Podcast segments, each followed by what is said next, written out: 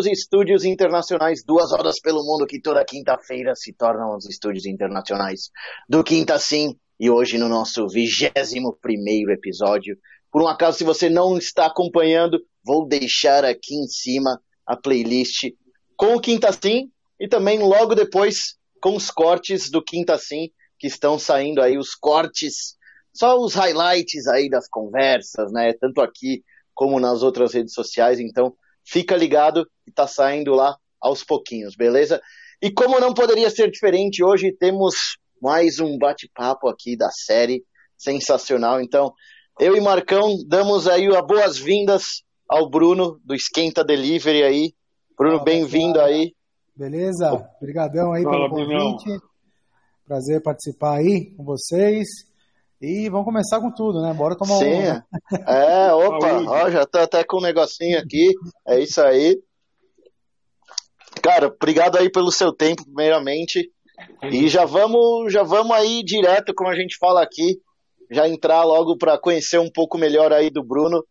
Antes de você, a gente volta lá atrás, antes de você ter o esquenta, tudo isso. Quem que era, quem que era o Bruno assim na na adolescência, assim, aquela, aquela criança, adolescente, como, como que você era nessa época aí? Puta, cara, eu, meu, eu sou nascido e criado na zona leste de São Paulo, mais precisamente ali entre hum. Carrão e Tatuapé. Uhum. Cara, sempre fui um, um, moleque que gostei de, puta, de bagunça, de zoeira, de estar com, com um amigo, e a gente tinha um grupo muito grande de amigos ali, eu morava ali na região ali da, perto da pracinha da Tabacou. Quem conhece aí o Tatuapé sabe do que eu tô falando. E aí tinha uma molecada boa ali, viu? A gente aprontava bastante, cara. Bom tempo é... se, brincava Pô. na rua, né?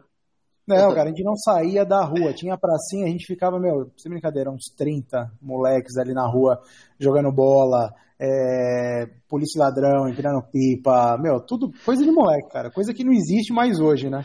Uhum.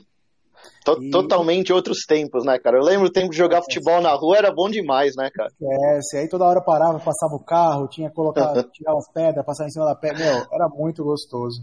E é engraçado que esses tempos atrás a gente passou, eu passo de vez em quando lá pra.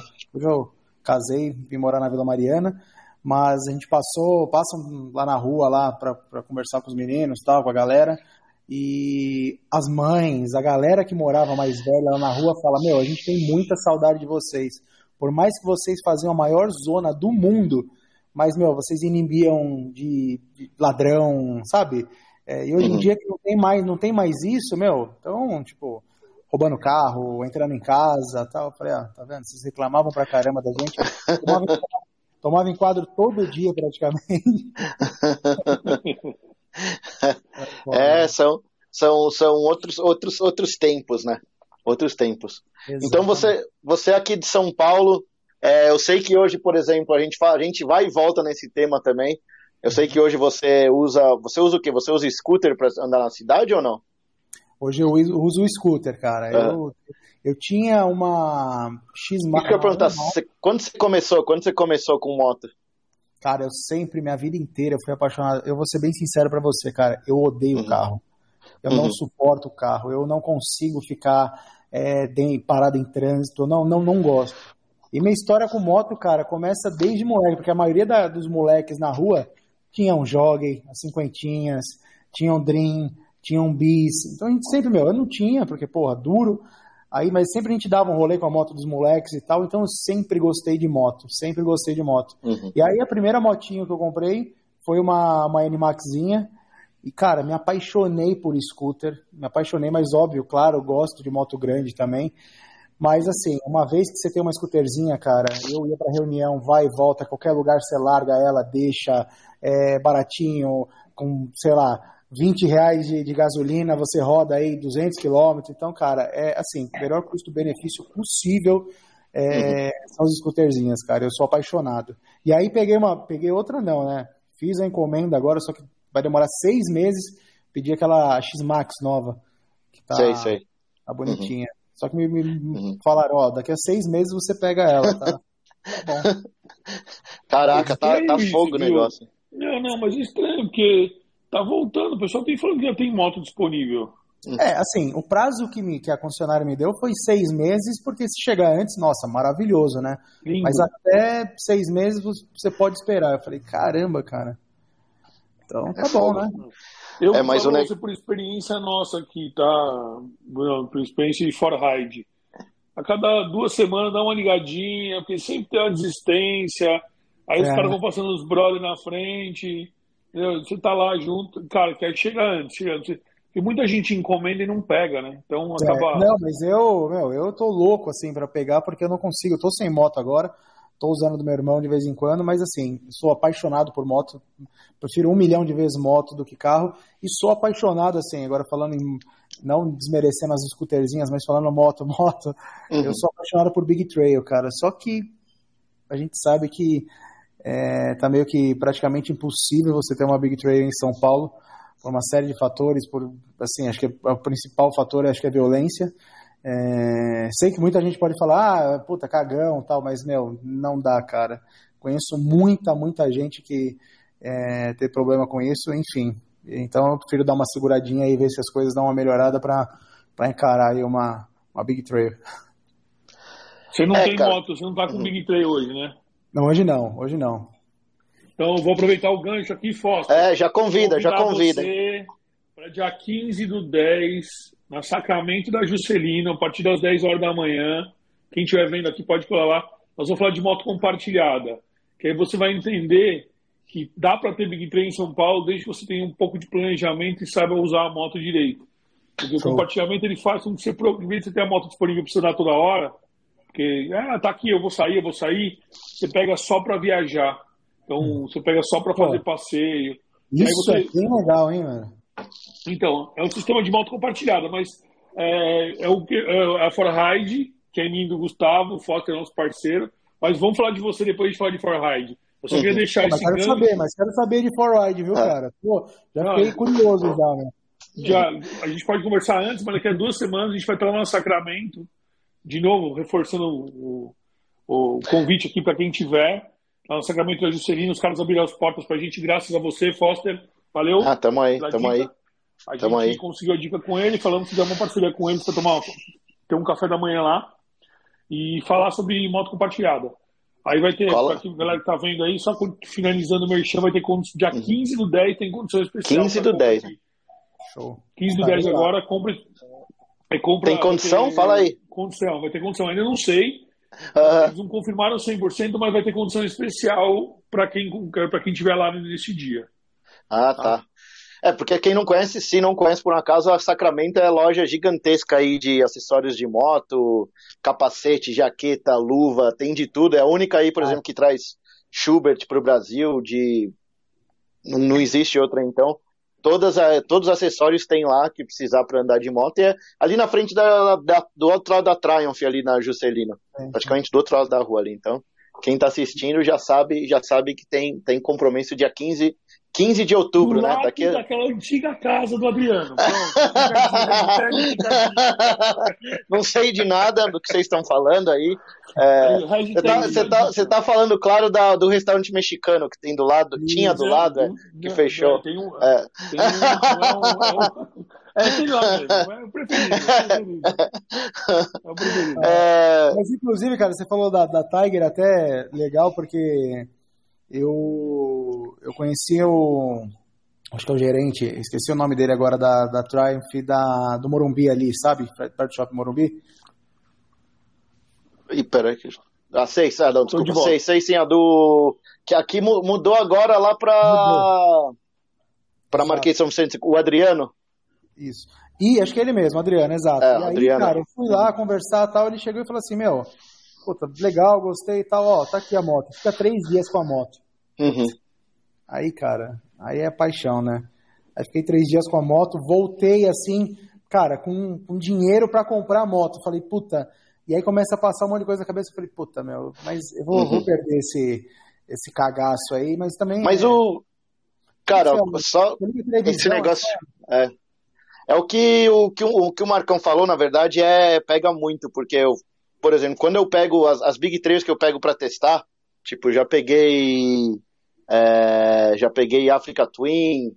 Nossa. Peguei, qual que foi? Não, que a, a, a Multistrada V4S eu participei do lançamento, mas a última que eu peguei foi a Africa Twin, tanto a normal quanto a DCT, né? Putz, eu, eu peguei, é pegar, tipo, eu vou, levo lá pra casa e daí de casa é estrada, assim. E já vaza, assim. Porque é foda. Daí, é putz, falar isso, né, cara? É. Hum. Ó, saiu essa semana, eu sei que esse não é o mote do nosso programa aí, de uhum. falar sobre o, o mercado de, de, principalmente esse mercado de coisas ruins, mas uhum. essa semana saiu aí o índice de, de, de roubo de, de moto por moto e tal. É, obviamente é de quem faz boletim de ocorrência, mas hoje em dia, como as motos têm seguro, a maioria tem que fazer o, uhum. fazer o BO. Cara, pelo valor tudo que se vende não, não se rouba muito. O que existe hoje é lugares específicos. Uhum. Então, saiu essa semana, para quem viu aí, os índices de roubo de moto, né? Uhum. É óbvio que as Big 3, como você falou, são as motos mais visadas roubadas hoje por conta de um, um fator uhum. muito determinante que é o volume de vendas. Então, quanto mais vende, mais se tem é, disponibilidade de roubo, né? Uhum. Momento que a gente está. Isso aí, e aí eu costumo comparar muito com os anos 90, final dos anos 90, que era o que acontecia com as speeds, né? A galera pegava uhum. fazer a mesma coisa, só que não era, era outro tipo de festa, mas era festa igual, levar, empinar e tal. Mas eu acredito assim, tem algumas precauções que podem ser tomadas para minimizar esse tipo de coisa. É óbvio que não é uma coisa 100% de falar assim, não, realmente vai acabar, o risco é zero, não, impossível. Nós estamos num país que está impossível isso, não é só para moto, mas é para tudo. É, mas hoje a internet, deu, as câmeras deram visibilidade para tudo, né, cara? Então, sim, isso sim. aumentou também, né? Uhum. Não, é, sem na padaria no ir de Big Trail, né? É, é, isso. Você sabe que isso é uma coisa muito doida, né? A gente, com o pessoal da. com, com, com os clientes da Farhide, a gente fala, meu, o Big Trail não é para andar na cidade, velho. Tipo, andar é. no dia a dia, sair na padaria voltar, não é, não tem jeito. É exatamente isso. Mas é isso, é fogo. Viajar. Uhum. Bom, vamos lá. Deixa agora outra pergunta aí. Você falou aí um pouco da, da adolescência, que era com a, com a turma que causava e tudo mais. É, cara, você, você fez você fez faculdade do quê? Que eu até esqueci, que eu tinha olhado aqui no LinkedIn, mas eu esqueci. Eu comecei, só para voltar um pouquinho antes da faculdade, uhum. porque eu fiz faculdade já é, assim, fora da, da idade uhum. inicial, que a galera sai do colégio e vai fazer faculdade. Eu saí do colégio, aí comecei a trabalhar numa empresa de eventos. Ah, isso que é legal contar, sim. É legal, cara. Eu já saí direto uhum. da, da, do, do, colégio e fui trabalhar nessa, nessa empresa de eventos. Trabalhei lá uhum. quatro anos. Era uma empresa de formatura, cara. Então eu trabalhava uhum. assim, é, insanamente, de, meu, de segunda a segunda. Em quatro anos, acho que eu fui tipo em dois aniversários da minha família. Era meio, meio, insano, assim. E aí chegou uma época que eu falei, puta, meu, tá, tô passando. Na época eu tava até ganhando um dinheirinho, pô, por, por ser um uhum. moleque de 18 anos de idade, fazendo um monte de festa, tendo uma responsabilidade grande. E aí eu, chegou uma hora que eu, cara, pipoquei, assim, explodi. Tive é come, começo de, de síndrome de pânico, caramba, uhum. tal. É, até tomei um remédio uma época, passei em, em, psicólogo, psiquiatra, um monte de coisa. Eu falei, não, preciso de um tempo para mim. E aí, nesse meio tempo, cara, foi um negócio que eu, eu, eu, eu falo para todo mundo. Eu tava em casa, tal, tava lavando o quintal, e aí, sabe quando rola? Tipo, cena de filme, cara. Rola um papel, tipo assim, e aí o papel virou e grudou no chão na água que você tava lavando coisa. Uhum. Tava escrito, é, intercâmbio, Austrália, tal, tal, tal, tal, tal, tal. Eu falei, meu, puta, comecei a ver tal. Aí catei e falei, meu, vou pra Austrália. Aí catei, uhum. conversei com a minha família e tal. Todo mundo falou, ah, mas você vai pra Austrália? Você é louco? Você não, vai durar seis meses lá. Uhum. E Aí você já falava eu... inglês, alguma coisa ou não? Falava hot dog e. Hello. Books on the table. Sabia bater palma em inglês, né? Sabia bater palma em inglês já era bom. Né? E aí, cara, foi, meu, foi bem estranho, assim, eu, eu, eu, organizei tudo meio, tipo, meio que escondido da família, assim, ninguém acreditava que eu ia. Aí um belo almoço em casa, eu cheguei e falei, ó, joguei a pasta na mesa, tudo pronto, passagem, curso Caraca. de inglês e tal. Fui e fui pra Austrália, cara. Cheguei lá com a cara e com a coragem, não sabia falar nada de inglês, tipo, queria falar com alguém, dicionário hum. embaixo do braço, é, Google, tradutor, até que, meu, a, a, uhum. a, necessidade, cara, eu acho que eu falo que o ser humano é muito, muito maluco. Isso foi que ano? Isso foi em 2000 e...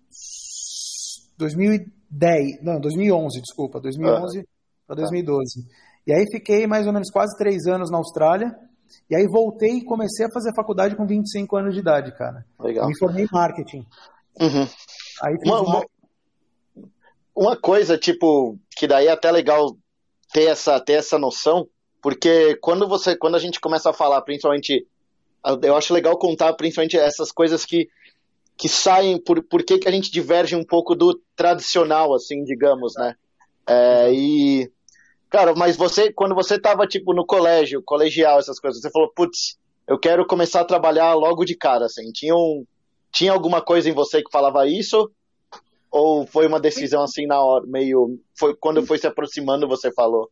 Você Então, pensou? Eu fui um cara que eu sempre gostei de, assim, eu sempre batalhei pelas minhas coisas. Não é papo de, ai, sou Sim, batalhador, não é? Cara, eu sempre quis Uhum. ter as minhas coisas. Tipo, eu queria, puta, eu vi os moleques da rua, todo mundo, tipo, tinha uns moleques que tinham uma condição melhor, tinha outros que tinham uma condição, mas, putz, os moleques tinham uma condição boa, é, os pais davam tênis, davam roupa, davam, sabe? Tipo, Uhum. tinha os moleques que Sim. tinham jogue, tinha isso, e eu falava, meu, eu preciso começar a trabalhar. Meu pai e minha mãe não tinham condições de, de, de dar as coisas pra mim. Eu falei, não, então eu vou começar a trabalhar. Faculdade, se eu começar a ganhar o dinheiro, depois eu vejo. E essa empresa de formatura que eu entrei, eu entrei meio que com cargo. Tipo assim, me jogaram lá e falaram: ó, você vai aprender a fazer festa, produzir festa. Uhum. E eu, cara, tava num departamento, quando me viu, eu tava num departamento, tipo assim, eu, eu tinha 18 anos, eu trabalhava no colégio, e uma galera de 35, tipo, produzindo festa, formatura, por exemplo, um Mackenzie Direito para 5 mil pessoas. E eu tinha que fazer o mesmo. E aí eu falei, Tá produzindo festa, pessoal mais velho que você, né? Meu, é, tipo, eu atendi a comissão de formatura, os caras com 23, 24 anos de idade, eu tinha 18. Era um negócio muito louco, cara. E aí eu comecei a pegar manha, comecei a fazer, comecei a fazer, e, cara, depois de um ano aí eu tava fazendo festa sozinho. E aí foi, Uhum. foi aí essa paixão pelos eventos, enfim. Sim. Aí rolou essa história da Austrália. Pipoquei. Foster, Uhum. eu não queria falar pra você não, mas coloca aí. Mais um. Só tem marqueteiro retardado. Só tem marqueteiro. É cara, a gente tá com um índice aqui altíssimo. Hein? É porque 90% do marketing, o resto é tudo normal. Nós não falamos com um médico, né? nós não falamos com um advogado, nós não falamos com nenhum cara de investimento. A gente só fala de cara, marketing, vendas. Marketing, vendas, marketing, vendas. São os mais loucos, né, cara? São os mais O loucos. melhorzinho, o melhorzinho foi o Cadu, que é mergulhador de noite de caverna. Tipo, Tá louco, tá louco. É fogo, cara, é fogo. Mas é bom, Mas- é bom. ó, Como que experiência. foi sua experiência na Austrália, cara? Isso porque, tipo, eu tive, eu tive primos que moraram lá. é, Você via muita diferença, assim, é um negócio que, tipo, você você foi com o quê? 19, 20 anos pra lá? Foi com, com acho que 20 anos de idade, cara. 20, não, né? Não, foi com 20, 21 para 22. 2021, 22. Quatro anos na empresa de formatura, 21 Uhum. para 22. Só que, cara, foi uma coisa assim, eu nunca tinha andado de avião na minha vida. Meu primeiro Aham. voo, 24 horas de voo. Tipo, saí daqui na terça, cheguei na quinta, na Uhum. Austrália. Um absurdo. Fora as coisas que aconteceram, cara, tipo, meu, fiz é, conexão na África do Sul, quase perdi voo, fiquei, eu fiquei sem comer praticamente daqui até a Austrália, dois dias quase sem comer, porque eu não sabia pedir as coisas no avião, cara. Tipo, meu, Caraca, mano. Cara, era sinistro, sinistro, sinistro, sinistro. E esse negócio de não falar a língua é fogo, né? Porque, tipo, você Não. fica. Nada. Meu, Você tipo, fica chegava na travado. Austrália, Uhum. chegava na Austrália, conhecia uns brasileiros, tal, chegava na balada pra conversar com as menininhas, é tipo, how are you? E aí respondia, você fala, valeu. Virava as costas. e você ficou quanto tempo lá? Cara, foram quase três anos. É que assim, entre. Caraca, você ficou tempo então, né?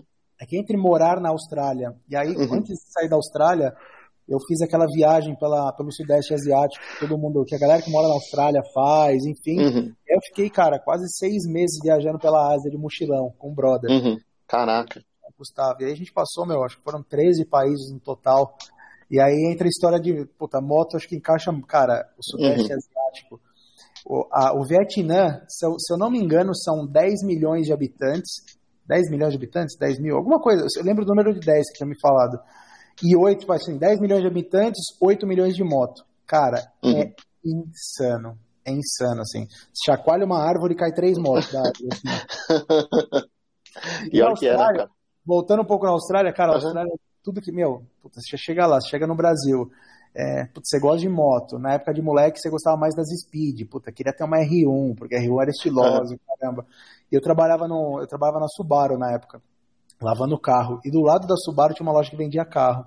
E aí tinha, vendia moto. E tinha as motos, as motos expostas assim na frente. E aí uma vez eu fui lá, já falava mais inglês e tal. Perguntei pro cara, cara, quanto que é essa R1 aqui? O cara, ah, essa daqui tá 4.500 dólares. Falei, puta, cara. Eu falei, meu, se eu comprar, eu consigo levar pro Brasil? tipo, né? vai rodando. Não dá. Leva, leva, um escapamento, leva um, sei lá, uma roda. E, e, cara, na época, eu até fui atrás para ver quanto ficava. Só que, tipo assim, ficava o valor da moto mais, tipo, duas vezes e meia. Tipo, uma coisa assim, não é. compensava. Uhum. Mas, cara, era muito, muito legal, cara. Você via aquelas coisas, tipo, coisas palpáveis que você nunca vai ter no Sim. Brasil, mas na Austrália você consegue ter, entendeu? Cara, e o, a Austrália tem essa fama de ter, tipo, os bichos mais venenosos, essas coisas assim, sabe? Tipo, os bichos mais perigosos. É, os caras mostram lá, você entra no TikTok, essas coisas, os caras ficam sempre brincando essas coisas, né? É, é verdade isso mesmo ou não? Cara, é muito verdade. Tem, eu, eu, trabalhava na Subaru e eu, meu, lavava carro na Subaru. Então, por exemplo, você ia trocar o óleo lá na Subaru, trocar uma pastilha de freio e tal, eles davam uma lavagem para você. De, uma lavagem, tipo, expressa, sim, sim. Uhum. Eu lavava, cara, 60 carros por dia. 60. Uhum. Das 7 da manhã às 4 da tarde. Tipo assim, Caraca. água, sabão. Uhum. Cheguei na Austrália com 120 quilos, eu saí de lá com 89. Caraca. Insano, tipo. E aí uhum. tinha tinha aquelas sheds, aqueles galpõezinhos lá que o cara parava o carro e tal. E em cima da shed, assim, tinha aquelas aranhas, várias, várias, que chama redback, que tem a, uhum. vermelha, sabe? Que é uma Sei. aranha venenosa. Estava andando na praia, do nada veio uma cobra preta, passava do seu lado, assim, porque tinha muito aqueles buchezinhos. Tem, uma, tem, uma, praia na Austrália que é Cairns, se eu não me engano, que é, é costa leste, norte de, do, da costa. Por exemplo, a praia você não pode tomar sol na praia, porque se você toma sol na praia, tem crocodilo que anda na praia, e se você vai pra água, tem tubarão. Entre tubarão com crocodilo. Cara, é um negócio. A Austrália não é amador, cara. Não é, cara. A Austrália é, é sinistro, é selvagem mesmo. Aí você vai pro deserto, tem, meu, tem uns cangurus de dois metros de altura, que parece tipo o Mike Tyson. Ah, os cangurus são tudo bombados assim, né, cara? cara cangurus, cara, a gente fez uma viagem, a gente subiu pro norte uma época, eu e uma galera, e a gente passava no deserto, mas deserto mesmo, assim. Cara, tinha uns cangurus, tipo, meu, vermelhos, assim, bombados. Cara, é... velho. A Austrália não é pra amador, não, velho. Mas, cara, é. e mas você teve, você, você teve algum, algum negócio assim próximo que você falou, caraca, mano, se, se, eu, se eu não tivesse esperto aqui, é, já não ia ter que voltar a história para o Brasil disso daqui. Cara, uma vez tem uma, eu morava na costa oeste da Austrália, que é uma cidade que é, é Perth, que é uma das uhum. cidades mais isoladas do planeta, porque assim a cidade para cima, é, a Austrália é um país, cara, quase do tamanho do Brasil, é gigantesco. Uhum. E norte é deserto, sul é deserto. E aí eu e três brothers, amigos que a gente fez lá, a gente, puta, tem uma ilha lá que chamava Penguin Island. E essa ilha, tipo assim, é, da costa até a ilha é um quilômetro. E aí a gente chegou, puta, a gente chegou tarde, tipo, chegamos, vai, quatro horas na ilha, e aí já, tipo, não tinha mais barco para atravessar, que, que os, os, maravilhosos, os espertões falaram, tá nadando, né? um quilômetro é nada, é nada. É nada, né? Numa ilha, numa ilha na Austrália. E aí a gente foi e tal, puta, chegamos, Chegamos na ilha, meu, a ilha, tipo, meu, não tinha um quilômetro de, de extensão, assim, muito pequenininha. Já Pinguim Island, não sei porque não vi pinguim lá. É, aí... Mas na hora de voltar, cara, a gente, tipo, era tipo umas, sei lá, já tava meio que quase escurecendo. Só que na Austrália é o seguinte, todo mundo fala, escureceu, não entra na água, porque tem tubarão. Tipo assim, uhum. na Austrália não é caçãozinho, é ah. tubarão branco, tipo tubarão de 5, uhum. 6 metros, cara, sem boi. Sim. E aí meio que escurecendo, a gente, puta, e agora, caralho, o que a gente vai fazer? Vamos, vamos voltar, vamos. vamos, vamos. Cara, a gente voltou meio que, tipo, sabe, meio escurecendo, quase escuro, nadando um quilômetro. E, tipo, e, meu, nadando a milhão, desesperado, e o último que ficava atrás, a gente, puta, não sabia se ajudava o cara, se matava. Cara, foi meio tenso. Esse, esse foi um rolê que eu falo, meu, tipo, cara... Histórico. Tipo, histórico qualquer merda ali, cara, se pisasse numa pedra ali, alguma coisa. Porque, tipo assim, era um lugar que tinha uns lugares que davam pé, outros não. Puta, tá nadando, vai ficar de pé, pisa numa pedra, é, corta o pé. Já era. Abraço. Já era. Abraço. Abraço. Aí, meu, tem várias coisas. Teve treta com aborígene, tem, vixe, meu.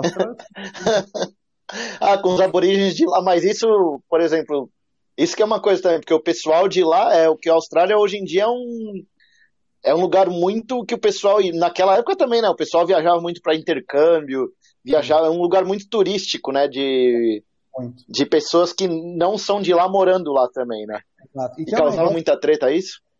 Então, e foi uma coisa, cara, que assim, a Austrália, os aborígenes australianos, eles têm. Óbvio, cara, a gente, todo mundo sabe que eles sofreram pra caramba, enfim, uhum. é uma história muito triste e tal. E só que eles não aceitam, tipo, ninguém no país, assim. Eles veem que você é de fora, cara. Por exemplo, às vezes você pegava o metrô, puta, saía do trabalho, e no metrô eles estavam numa, numa gangue de, de, de cinco, seis, eles mexiam com você, tipo, queriam brigar com você, queriam sair na mão uhum. com você. Era meio, meio tenso, assim, cara. Meio tenso. Ah, isso, isso, é, isso é fogo, né? Essas experiências, assim, principalmente pro, porque quando você não tá num lugar que é seu, né? Que é seu país, essas coisas, só só se torna isso daí, só os, os, o que pode dar errado só é exponencial aí, né, cara? Então é Exatamente. é. E assim, pô, é, o, o, aborígene ele é como se fosse o índio brasileiro. Ele tem um, assim, um respeito pelo governo, enfim, absurdo. E, uhum. cara, se você briga com um aborígene, você pode ser deportado do país. É mais ou menos uhum. isso. Assim, entendeu? Entendi. Óbvio, não, não queria nunca brigar com um aborígene, mas, cara, uhum. tipo, teve uma situação lá que eu tava no, no trem, o cara me chutou, puta, você trabalhando 10 horas lavando prato, prato lá também. O cara te deu uma bica, você cabeça quente, aí, enfim, aí deu uma. É fogo. é fogo. E, cara, e. Mas a gente. E a, e a beleza natural, assim, do lugar comparado com que, com que você já viu, assim, em outros lugares? Principalmente essa, ah. essa viagem, assim, que você fez depois. Cara, a Austrália, assim, o Sudeste Asiático é um, é um, é um lugar, assim, encantador, cara é uma, um lugar que eu acho que todo mundo, é, eu, eu, lógico que Europa tem suas belezas, é, América tem suas belezas, África tem sua beleza, mas o Sudeste Asiático, cara, Tailândia, Indonésia, Filipinas, é um negócio assim meio surreal, cara, assim.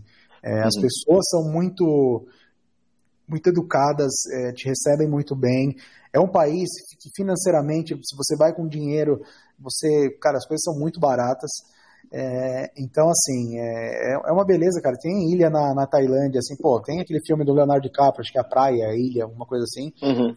lá que, meu, é, aquele lugar é. Parece que você tá num, num quadro, assim, que alguém pintou um quadro e você tá dentro do quadro, assim. É, é absurdo, cara. É muito, muito bonito. E a Austrália nem uhum. se fala, né? A Austrália é um lugar que, meu, tipo. É, São Paulo que deu certo com praia, sabe? Uma uhum. coisa Sim. Assim. Super, super, super parecido. é fogo. É fogo, cara. E... Assim, eu, tenho, né? eu tenho uns amigos que saíram da Nova Zelândia, aí mudaram para migrar para Indonésia e agora estão na Austrália. Cara, Nossa, Nova Zelândia, eu achei, eu particularmente achei muito mais bonito que, que Austrália. Nova Zelândia, uhum. assim, é. é putz, se for, você fala assim, ó, mano, vai morar num lugar do mundo, eu ia pra Nova Zelândia, cara. É, é mesmo? É, é tipo uhum. assim, o país funciona, tudo funciona. Tipo assim, você vai viajar, é tudo sinalizado. Se você para num banheiro, no meio da estrada, você tá dando um rolê de moto, você para no meio da estrada, você entra no banheiro comendo um hambúrguer, o hambúrguer cai da sua mão no chão, você consegue pegar o hambúrguer do chão e comer. Tipo, é uhum. nesse nível, cara. É sinistro, assim, muito organizado, uhum. muito limpo, muito, muito foda. Caraca. Já, é, a nova, que a, eu, eu sei que eu, nos meus primos teve um que foi para Nova Zelândia e outro que foi para Austrália, mas é que a Austrália acaba pegando muito mais, né, tipo dessas coisas, né?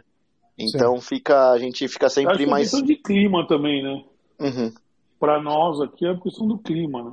É, é, que assim, a Austrália é muito, muito quente. Cara, eu peguei, eu peguei 48 na Austrália. Tipo assim, você Caraca. um rolê na rua, você respirar. Sabe quando vem aquele bafo quente que te incomoda?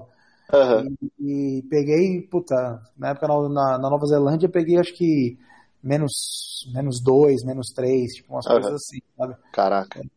Mas assim, fazer um rolê, é. eu fico fazer um rolê de motoca na, na uhum. Nova Zelândia deve ser assim, cara, insano. Insano. Ah, eu tive uns brothers que fizeram. Os caras fizeram a caça da Aurora Boreal. Nossa. De moto. Que louco, né?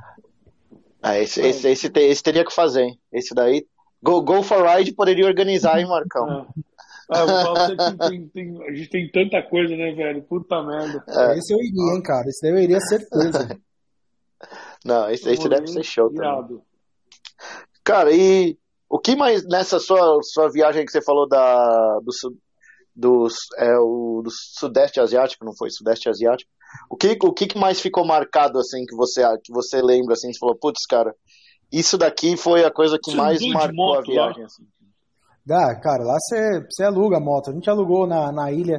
Puta, tem scooterzinha demais, absurdo. Uhum. Qualquer lugar tem scooterzinha pra você alugar. Mas a gente na época pegou, eu e esse brother, a gente tava numa outra ilha que era mais um terreno mais arenoso, assim, a gente pegou meio que tipo uma motinha como se fosse uma tornado, eu não lembro que moto que era, mas uma motinho maior, assim, sabe? Uhum. Aí, puta cara, ah, cara, moleque, só fazia merda, velho. Só fazia merda. Tem a história não, também. Só se divertia direito, vai. muda, muda, muda, muda. Cara, Hoje a gente faz merda, né? Antigamente a gente se divertia direito. Mas tem uma história, uma história Eu gosto, eu, eu adoro lembrar dessas histórias, cara. Tem esse, esse meu brother que foi comigo viajar, ele é até meu padrinho de casamento, Gustavo Capuchapa, até um abraço para ele.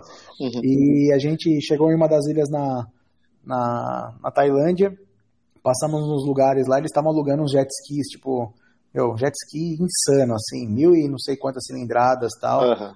E aí, um dia antes, a gente tava passando e tinha um cara que tinha batido um jet ski na pedra tal. A gente, puta, passou, um olhou pro outro e falou, cara, como esse retardado conseguiu bater o jet ski?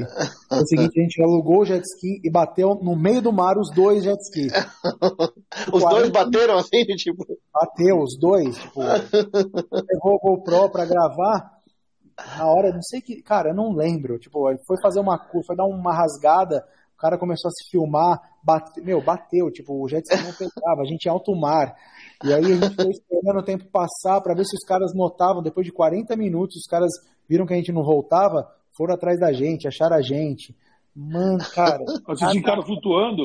Cara, a gente tava de colete, a gente ficou lá. Tipo, eu não conseguia subir no jet ski. Afundou os dois jets? Não, um bateu, um, um ficou de bico assim, meio tipo um bico meio que dentro da água, assim, uma parte, não, não foi o bico, mas tipo, tem uma parte que ficou dentro da água. E o outro bateu e, tipo, sabe, acho que o que deu impacto que quebrou, o outro meio que amorteceu e foi embora, saiu, assim, sabe? Mas um, aí os caras. Aí vocês não conseguiram ir atrás desse que saiu. Não, aí esse que. Não, ele saiu, ele bateu e ficou. E uhum. aí, meu brother subiu no jet ski, ficou em cima de um jet ski, ele veio perto de mim assim, conseguiu meio que chegar perto, tentava me colocar, só que eu não conseguia porque eu achei que eu, tinha, eu tivesse quebrado o braço. Na hora que bateu, uhum. eu pulei por cima do jet ski. Cara, não sabe, é muito rápido. Não lembro uhum. E a gente ficou lá 40 minutos, aí os caras vieram resgatar a gente, a gente teve que pagar uma puta grana, a gente quase teve que voltar, acabar o rolê. Caraca. Tinha acabado a grana. Uhum. Tenso, velho. Tenso. Isso na Tailândia. As histórias do, dos caras. Cara, cada lugar tem uma história. Cada, história, cada lugar tem uma cagada. Não, tem uma diversão correta. Não é Exato. Oh. Exato. São histórias que, histórias que te fazem lembrar tudo, né? Isso que é. É demais, cara. Demais. Demais. Tem muita, muita coisa legal, muita história boa. É. E como foi voltar para o Brasil né? depois disso, cara? Cara, foi sofrido, viu? Porque uhum. eu voltei, puta, depois de uma viagem de seis meses na Ásia, voltar, voltei meio praticamente direto pro Brasil. E foi uma. Puta, cheguei aqui, até me, me recolocar no mercado de trabalho. Eu fiquei mais ou menos, cara, um ano aí patinando. Uhum. Até conseguir adaptar novamente e tal. O pessoal fala, ah, é frescura, tá? mas não é, cara. Não, eu sei, eu sei como é que é também, que eu tô ligado, cara. É é, tipo assim, você se colocar no mercado de trabalho, está muito tempo fora, E por mais que você volte, puta, com uma bagagem, com uma experiência e tal, mas, tipo, meu mercado era evento. E aí eu comecei a fazer uns freelances em algumas empresas tal. E aí depois de um tempo eu arrumei. É... Depois, não, na verdade, depois de um tempo eu comecei a trabalhar com uma tia minha, que tinha, uma, que tinha um projeto de uma loja de bolo na Vila Romana. Uhum. E, e, comecei a trabalhar com ela e meio que. Na verdade, ela montou a loja, mas eu peguei bem o início da loja. E a gente começou a trabalhar bastante. Eu fazia faculdade, voltei fazendo faculdade, é, fazia o marketing que eu aprendia na faculdade na loja dela. E deu certo, cara. Até, até hoje ela tá com a loja aí, acho que vai, uhum. fazer mais. Vai fazer uns 10 anos já. 7 anos, eu acho, lá. Mas quando você voltou, você falou, putz, agora eu vou fazer faculdade ou você ficou um tempo assim falando, putz, cara, não sei o que eu vou fazer da vida? Eu, eu voltei, eu fiquei uns seis meses, tipo, volto pra Austrália, não volto, volto, não volto, volto, não volto. Aí é, eu falei, puta, não, eu vou fazer uma faculdade, eu preciso de uma faculdade, porque, pô, eu tô com 25 anos de idade, não tenho uma uhum. faculdade, e aí? Como, como minha mãe já começou a pesar na época. Eu falei, não, vou fazer uma faculdade. Aí fui, fiz a, a, o vestibular na época e acabei fazendo marketing aí. Uhum. E, quem não sabe o que fazer, aí eu acabei fazendo marketing. é isso que eu ia perguntar. Teve é alguma coisa que você falou, cara, eu quero fazer marketing? Ou, foi, foi aquela escolha não, assim, putz. Foi aquela escolha de, de um cara perdido. Tipo, não sei que eu. Não sei se eu compro uma bicicleta ou se eu compro um palio, tá ligado? Tipo um Ó, antes de existir o marketing, os caras faziam isso com a administração. É. Né? Não tinha o que fazer. Vai, pode administração, não dá nada, pode administrar Mas, alguma coisa. É um negócio muito louco, porque assim, eu acabei me apaixonando pelo marketing e hoje o que eu aplico na minha empresa é 200% marketing. Assim. Se eu não tivesse um marketing na minha vida, com certeza não teria sobrevivido à pandemia, não teria estruturado a empresa do jeito que a gente conseguiu estruturar o Esquenta. Foi uhum. o que, assim, foi, foi uma decisão é, por impulso que acabou dando certo na minha vida. Uhum. Aqui, o, o, uma, uma das coisas que eu falo de marketing, né, fazendo um comentário em cima do que você está falando, eu também que eu sou dessa origem aí, o marketing tem te, te proporciona pensar em coisas novas o tempo todo, né? Você, você, você sai da inércia que as Exatamente. coisas estão acontecendo, porque você tem necessidade de construir alguma coisa rápido ou porque geralmente você faz um plano e o plano muda totalmente. Nunca ninguém consegue finalizar um plano que começou, no, no, no é, fez o plano anual. Exatamente. Eu acho que isso foi isso. Quem, quem pegou a pandemia, principalmente, que tinha essa veia de constância, voltou, saiu muito mais forte, né? Com é. certeza. Eu acho, eu acho que inconscientemente eu queria fazer marketing porque é o seguinte: é, marketing você tem que estar tá você tem que estar tá sujeito a sempre se reinventar, foi o que você falou, é, ter coisas novas, sair de problema. E eu venho da escola de eventos, que é o famoso administração de problemas, né? Porque todo evento é um problema, todo evento, é, cara, acho que, acho que de, de todos os anos que eu trabalhei na minha vida, foram poucos os eventos que não tiveram problema, que se até estranho, você fala, puta, meu, não é possível, vai cair o teto no meio da festa, porque não é possível, não tem um problema, deu alguma coisa. Então, assim, é, eu, eu aprendi. Esse é um fator que evento é muito bom também, né? Que tipo, faz a gente toque de caixa e resolver. Exatamente. Eu aprendi a administrar problemas com isso. E aí, acho que o, o, o marketing só veio para somar para você administrar e, e, conseguir ter as sacadas rápidas, é, essa variação de mercado aí, tipo, toda hora você precisa estar tá se reinventando, toda hora você precisa ter uma coisa nova, é, indo na contramão, é uma coisa que a gente faz hoje, a gente vai totalmente na contramão do mercado. E tá dando certo, graças a Deus. Cara, então, vamos, vamos, vamos começar nisso daí. É, é...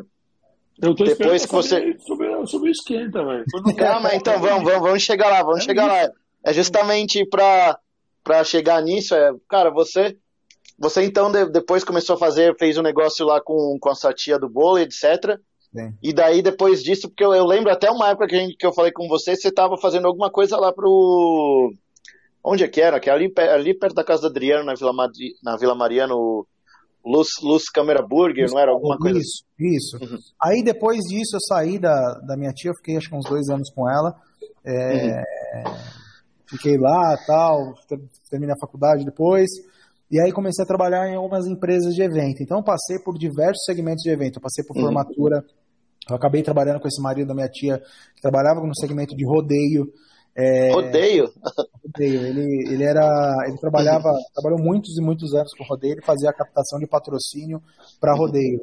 Então, e você chegou aí em rodeio ou não? Cara, eu fui bastante em rodeio, assim. Uhum. Não nessa época com ele, mas assim, fui, fui bastante em rodeio na época de moleque, enfim.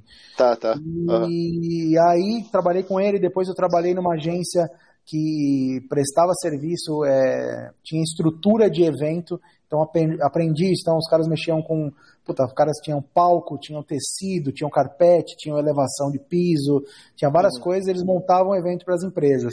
Então eu tive de um outro lado. Depois eu caí numa empresa que era uma, uma empresa super conceituada que fazia uns eventos, umas baladas legais aqui em São Paulo. Então, por exemplo, fazia festa de música eletrônica na Casa Fazano, fazia uhum. festa de música eletrônica no Hotel Unique. Então era uma coisa Caraca. bem mais premium. E uhum. foi aí onde eu aprendi bastante coisa é, nessa agência. E aí depois disso. Era o Idu, né? Eu vi lá no teu. Não, na verdade era o WeClap. Eu trabalhei na WeClap ah, e aí depois é, saindo da WeClap depois de uma época, a gente chegou a fazer alguns corporativos bem legais. A gente fez corporativo de Jaguar, da Land Rover, a gente fez lançamento. E como é da... que é esses tipos corporativos premium, assim, que a gente chama, assim? Cara, é muito gostoso porque chega um caminhão de dinheiro para você trabalhar, né? Uhum. então é, são eventos, óbvio, todo evento tem a sua, tem as suas, as suas dificuldades, as suas, as suas esqueci a palavra, mas enfim, tem as suas dificuldades. Uhum. Mas era muito gostoso, cara, porque você trabalha, putz, trabalha com uma coisa que você gosta, trabalha fazendo um evento com uma marca legal, putz, é um desafio, putz, você vai fazer um evento para Land Rover. A gente fez o, o, lançamento da Velar aqui no Brasil, no, na Casa da Fazana, uhum. que era um puta num carro. E aí, logo depois disso, a gente fez o lançamento do Jaguar, dos F-Pace, I-Pace, todos esses Paces aí. Uhum. E aí depois disso, depois de um tempo, eu acabei saindo dessa empresa e fui trabalhar, abri a minha própria, a minha própria empresa com uma amiga minha. E aí, cara, a gente estava indo super bem. É, foi até a época que a gente fechou a conta do Luz Câmera Burger, a gente fechou algumas outras contas aí em São Paulo de alguns eventos, baladas, alguns corporativos. Ficamos oito meses, pandemia. Eu falei, puta que pariu, e agora? O que, que vai acontecer? É, vamos segurar a agência, vamos ficar aí, puta, passa um mês, nada, passa dois meses, nada. Três meses, falou, meu, quebramos, quebramos. Tipo, do mesmo, da, da mesma forma que a agência cresceu, é, foi tipo uma montanha russa, subiu e, desceu, quebrou, acabou. E aí, puta, cada um segue sua vida, eu segui minha vida, a minha amiga seguiu a vida dela, e aí eu falei, meu, o que, que eu vou fazer? E assim, a pandemia começou dia 14 de março de 2020. Eu me casei dia 7 de março de 2020, uma semana antes. Eu tava com dois BOs gigantescos: o casamento, tinha acabado de casar, e sem emprego. Eu falei, puta, meu, o que, que eu vou fazer na minha vida? O que, que eu vou fazer? Comecei a entrar em, em, em paranoia, parafuso. E aí, um certo dia, vendo uma matéria, acho que eu não lembro se foi, acho que foi numa revista, eu vi que o consumo de bebida alcoólica é, no Brasil, em geral, tinha aumentado 200% no primeiro mês de pandemia. E na hora, cara, foi muito engraçado porque foi um, foi um negócio que, sabe quando falei, me deu um insight, me deu um instalo, eu falei, meu, caramba, é, vamos começar a vender então bebida para a galera, vamos levar bebida até a casa da galera. E aí, eu, em um mês mais ou menos, eu desenvolvi todo o projeto, desenvolvi o nome, é, minha esposa me ajudou bastante, desenvolver o nome, desenvolver a proposta, e eu falei, meu, eu quero um negócio que seja totalmente diferente do que o mercado tem. Eu não quero ser um mais um, não desmerecendo, mas não quero ser mais um Zé Delivery da vida. Zé Delivery você pega, você está no, vai no barzinho, o motoboy põe a cerveja dentro de um saco, amarra e leva na casa da pessoa. Não, não quero ser isso. Uhum. Quero ser um serviço de qualidade que as pessoas vão estar em casa. Então vamos higienizar a lata, vamos é, ter uma embalagem premium, vamos fazer um negócio diferente. E aí a gente desenvolveu o esquenta, começamos a operar. E assim, uhum. os três primeiros meses, cara, eu ia fazer entrega, meu irmão ia fazer entrega, minha esposa ficava na loja, de vez em quando ia fazer entrega, tinha motoboy, não dava conta, cara. Foi um negócio, foi uma explosão, uhum. assim. É, porque tava todo mundo em casa. Então, assim, tava todo mundo em casa, bebendo. Putz, você vai fazer o que em casa? Puta, vou beber, vou, sei lá. É isso, não. Tô com a namoradinha, vou beber. E, Sim. E, cara, foi um negócio que deu um boom, assim, absurdo. E uma do, um dos meus maiores medos, assim, era tipo assim, puta, será que o esquenta vai sobreviver pós-pandemia? Uhum. Porque tá todo mundo em casa bebendo, daqui a pouco a galera vai sair, não vou mais conseguir entregar bebida na casa das pessoas. E aí teve até uma, teve uma curva com a volta da, da galera, nosso, nosso faturamento chegou a cair aí uns 15%, e eu fiquei um pouco preocupado. Mas eu senti que, o que aconteceu? É, as pessoas estavam com aquele desejo absurdo de ir pra rua, e todo mundo foi de uma vez para a rua. Todo mundo saiu. Só que eu acho que a galera percebeu que antigamente com 100 reais, 200 reais, você fazia um pedido de bebida é, em casa, você bebia você mais dois, três amigos, e só que 200 reais hoje em dia você vai pra rua, o que, que você faz com 200 Nada. reais? Nada. Então a galera Todo começou. mundo saiu, mas todo mundo, a gente que saiu voltou. Da mesma- é, exatamente. Do mesmo... E assim, não que a galera não tá saindo, eu acho que tá saindo bastante. A galera continua saindo, só que acho que tem esse, esse meio campo aí. Muita gente sai, mas ao mesmo tempo muita gente fica em casa. Essa galera que saiu no final de semana fica em casa no final de semana seguinte e a outra galera sai. Então, tá meio que mesclado. E aí o faturamento agora a gente já supriu esses 15% e tá num, num- crescimento aí é, bacana aí mensal. Eu acho que, cara, eu acho que teve também um movimento de tipo do pessoal tipo realmente lembrar que tipo fazer as coisas em casa, pô, vou juntar os amigos aqui, alguma coisa. Cara, é tão divertido quanto, né? Ir num, ir num barzinho Exatamente. e as coisas. Eu acho que teve também esse movimento assim, um pouco uma volta maior disso também, né? A gente, já- a gente perguntou para alguns clientes é, com a volta da pandemia e tal, e a galera, meu, respondia. A gente gosta muito, assim, às vezes quando aperta a loja, é, não é porque eu e meu irmão, meu irmão é meu sócio hoje, não é porque eu e meu irmão somos sócios que a gente dá, tem os motoboy, vocês se viram. Cara, a gente mete bag nas costas e vai fazer entrega também. Quando tá apertada, todo mundo se ajuda e é por isso que eu acho que a, a, a coisa dá certo, entendeu? É, então a gente sempre pergunta para os clientes, a gente tem muita gente que acabou virando nossa amiga, acho que pelo tratamento, pela qualidade do serviço e tal. E a galera fala, meu, puta, cara, não dá para ficar saindo todos os dias. Onde você está em São Paulo? Na Vila Mariana? Nós estamos na Vila Mariana, Moema, Santo André, São Caetano e abrindo uma unidade nova agora em Campinas aí. Então, mandar É um abraço. próprio? Na verdade, é só a Vila Mariana. As outras são todos modelos. Eu não gosto de chamar franquia porque não é bem uma franquia, é mais modelo de parceria, onde a Uhum. gente libera a marca, passa todo o know-how para a pessoa, a pessoa compra todas as coisas é, dentro do padrão esquenta e aí a gente recebe uma porcentagem de royalties mensais, tá? Uhum. E até mandar um abraço para os meninos lá de Campinas, que é do grupo Vidote, que são os meninos geniais que vão abrir agora, galera de Campinas, acho que mais uns 10 dias aí, 15 dias já tem skin em Campinas, hein? Perto, aí- perto aí do Marcão, hein? Perto aí do Marcão, hein? Não, eu tô, onde, assim, só, tô, só, tô em Datuba. Boa. Aqui tem, o, aqui tem um cara muito forte que faz isso aí, chama Disque Breja. Hum. Se eu quiser depois dar uma pesquisada, ele é muito forte aqui na região. Vou dar uma pesquisada. É, E aí? É bem, bem pré-pandemia, assim, só que aí, puta, depois agora ele montou até loja delivery. Tipo, loja, delivery, loja, drive-thru. A galera entra, pega e vai embora, sabe? Tem muita coisa, cara, que a gente tá, tá pensando aqui, aqui, principalmente aqui em São Paulo, porque, como eu falei pra vocês, você sempre tem que estar se reinventando, sempre tem que estar Uhum. inovando, ainda mais São Paulo, cara, que é, É, um, isso que eu ia falar, né? ainda mais é um São leão Paulo. por dia. Cara, Tem, tem muita gente inteligente, muita gente fazendo coisa legal. Bruno, Então, eu falo pra você, velho. Eu, eu não sei se você já pensou em delivery, né? Em Delivery não, desculpa, em, em, em drive-thru. Mas, cara, é bem interessante o modelo do cara, porque é tipo, a galera pega essa- tudo, tá chegando, já pega gelado, não precisa descer do carro, sabe? De Cara, tudo, eu, né? eu, eu pensei bastante com meu irmão, a gente até procurou um ponto aqui é, na região, só que a gente começou a procurar muito e estava tudo muito caro e às vezes as coisas que a gente estava vendo, é, mas muito caro mesmo, assim, Uhum. não fechava a conta porque precisa ser um, um, um espaço que você precisa ter um terreno e terreno aqui, É, cara, na é região é, é, é absurdo. Então a gente meio que deixou meio que de stand-by a ideia, mas a gente pretende, a gente quer muito abrir uma loja física, tá? Para as pessoas terem um contato com o esquenta loja. É, a gente tem é, também essa questão do drive-thru, que é uma, uma ideia também. Enfim, tem muita coisa legal aí que vai Uhum. surgir nos próximos meses aí de esquenta. Cara, e como que foi, voltando lá no começo, como que foi esse.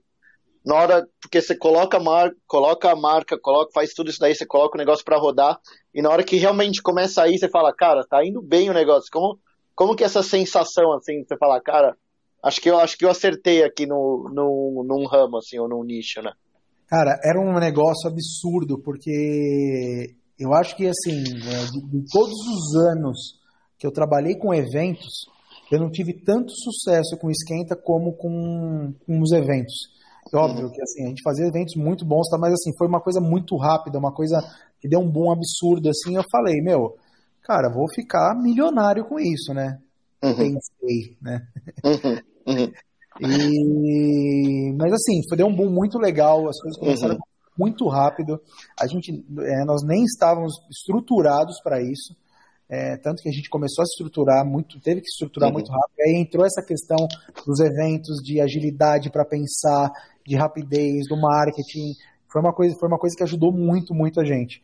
Então, uhum. assim, é uma sensação muito boa, cara, quando você desenvolve. Porque, assim, o esquenta eu falo para todo mundo.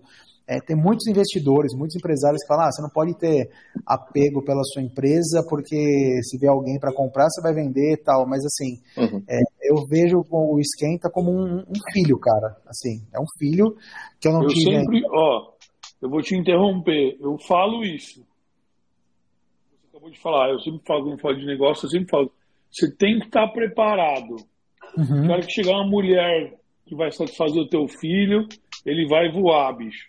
Não tem é. jeito. Não, com certeza. Isso, isso eu estou muito preparado, claro. É, não vamos ser hipócritas de falar, puta, chegar uma empresa gigantesca, quiser comprar a empresa por milhões, eu vou, puta, vamos, vamos conversar, vamos entender. Mas assim, eu tenho um carinho muito grande porque assim, acho que foi pelo momento, pelo momento que eu estava vivendo, uhum. Momento que eu estava passando, pela dificuldade, o esquenta me me forneceu tudo o que eu precisei na época. Me forneceu trabalho, me forneceu sustento, me forneceu é, alegria. Conheci muita, muita gente legal, conheci várias pessoas que eu era fã, é, tudo através do Esquenta, por uma questão de marketing, uma coisa que acabou dando certo, que a gente, umas ações que a gente acabou fazendo. Então, assim, é, cara, eu tive muita, muita alegria, muita alegria com o Esquenta. Quem assim, criou o nome? Uhum. O esquenta foi, cara, foi um, assim, foi uma coisa, até voltando um pouco lá atrás, porque a ideia em si do esquenta nasce em uma dessas festas que eu estava fazendo no Fazando, no Fazano. E assim, eram baladas que de música eletrônica, cara, ingresso tipo assim, 400 pau, festa open bar, das 10 da noite às 5 da manhã. E, cara, é, eu sempre gostei, eu fazia a produção da festa e eu sempre gostei de puta, dar uma olhada na porta do evento, conhecia muita gente, então chegava alguém conhecido, conversava um pouquinho ali e tal. E aí, meu, 10 horas abria a casa, ninguém na porta. 10 e meia, ninguém. Tinha um ou outro, 11 horas, quase ninguém. Meia-noite, quase ninguém. Cara, meia-noite, meia, uma hora da manhã, começava a dar aquele boom de chegar gente. E aí você ia começando a, a, a ver a galera é, chegar, e aí tinha uma, uma galera conhecida, eu falei, meu, você, cara, se sou eu que tô aqui na festa, pagando 400 pau, eu ia chegar aqui seis e meia da tarde. e aí a galera, pô, Brunão, pô, Brunão, que isso, cara? Fica até, não, a gente tava no esquenta na casa do João. Tava no esquenta na casa do Coisa. Aí eu falei, pô, vocês estão pagando 400 pau e ainda estão gastando mais dinheiro se reunindo com uma galera para antes de, de vir para uma balada, eu falei, porra, é um nicho aí. E aí esquenta, a ideia do esquenta nasce aí, tá? de levar bebida na casa das pessoas, só que, meu, com a correria dos eventos, foi uma coisa que, puta, legal, montei um papelzinho ali e deixei na gaveta. E aí, com a pandemia chegando, vendo o insight aí dos 200% de aumento de consumo de bebida alcoólica nos, nos, no primeiro uhum. mês, nos dois primeiros meses, é, foi uma coisa que, cara, casou tudo, assim, puta, puta, aquela ideia, puta, com essa necessidade, com isso, com aquilo, somei tudo e, cara, a coisa rodou. Fazer uma pergunta aqui. Você acha que com o fato da, da, da pandemia ter perdurado te ajudou a se fixar? Bastante. Com certeza, absoluto. Absoluto. Porque se a pandemia tivesse acabado ali em quatro meses, cinco meses, óbvio que a pandemia foi um, um momento de, de, de, colapso, acho que na humanidade. É, se pudesse ter acabado em um mês, assim, em dez dias, pelo amor de Deus, que acabasse. Uhum assim, para o momento esquenta foi, foi bom. Porque acho que todo mundo em casa, com a quantidade de pedidos que a gente atendia, é, com a marca batendo muito, é, até para a questão do nosso marketing foi uma coisa que nos ajudou muito. É uma coisa que a gente tem bastante dificuldade hoje, assim, um pouco mais de dificuldade, na época era muito fácil. A gente começou a, a entender que temos uma marca, precisamos ser conhecidos, o que, que a gente vai fazer para ser conhecido? Não tenho dinheiro para investir em ads, 100 mil reais. Não tenho dinheiro para contratar um garoto propaganda e fazer marketing. O que a gente vai fazer? Vamos usar o marketing de influência. E aí começamos, cara, na cara de pau a pedir, mandar mensagem no Instagram da, da, de um monte de gente famosa e contar a história e falar, meu, ajuda a gente. Tinha um Pô, que legal. Tinha um conhecido, o primeiro cara que ajudou a gente foi o, o Felipe da banda Eva, e é um cara que, meu, virou meu amigo, tipo, vou jantar com ele. Ele tá em São Paulo, ele me liga pra gente fazer as coisas, puta, vamos jantar, puta, tem um produto novo, vem conhecer. Consegue, uhum. tipo, é um negócio muito uhum. louco, cara, muito louco. Ele fez dele, outro, vai surgir no outro, vai surgir no outro. E hoje todo mundo fala, puta, vocês, meu, vocês chegam numa galera muito foda, vocês são delivery dos famosos. Vocês... Uhum. E aí, no começo, a gente sempre falava pra galera, ó, a gente não tem dinheiro, isso daqui é um presente uhum. para você, espero que você vire nosso cliente. E muita dessas pessoas, dessas, dessa galera famosa, acabou voltando e comprando com a gente, porque gostava do serviço. Então, meu, a gente atendeu muita gente, tipo, de serviço, assim, tipo, que gostou do serviço e acabou comprando, entendeu? A galera tava muito mais vulnerável porque tava em casa, tava sem fazer show, tava sem trabalhar, então acho que isso ajudou muita gente, muita gente uhum. a chegar em muita gente. Não, eu até perguntar isso daí, legal que você falou, porque realmente vocês, tipo, eu lembro uma época que eu tava, principalmente lá no meio da pandemia, que tava muito, você ficava na rede, a gente ficava na rede social muito mais, etc, né? E toda hora você via, tava na casa de um, tava na casa do outro, entregando, né? Então, e você, é o que você falou, né? Você tem, tem, cara, se você quer fazer alguma coisa, vai atrás, né? Vai na cara dura, começa, vai lá e fala, não, não precisa chegar logo de cara, pô, vou te pagar isso daqui, não, vai na cara dura, de vez em quando alguém fala assim, né? E o não você já tem, né? É, cara. Ou sim, né? Cara, uma coisa que eu falo para todo mundo, eu sempre falo para todo mundo, eu, eu tenho uma coisa minha que é assim, é, eu não sei se é certo ou se é errado, mas é uma coisa minha, que assim, eu não, eu não gosto de ter plano B. Eu não tenho plano B. Eu é, parece é, frasezinha feita desses coaches aí, mas não é. É uhum. tipo assim, cara, eu não gosto de ter plano B porque assim, se você tem um plano A e você acredita no seu plano A, você faz seu plano A muito bem feito e você acredita, você não desiste, pode, cara, pode demorar dois, três anos tal, você não precisa ter plano B, cara. Você não precisa ter, se você acredita, se você confia, vai para as cabeças, vai para o pau, entendeu?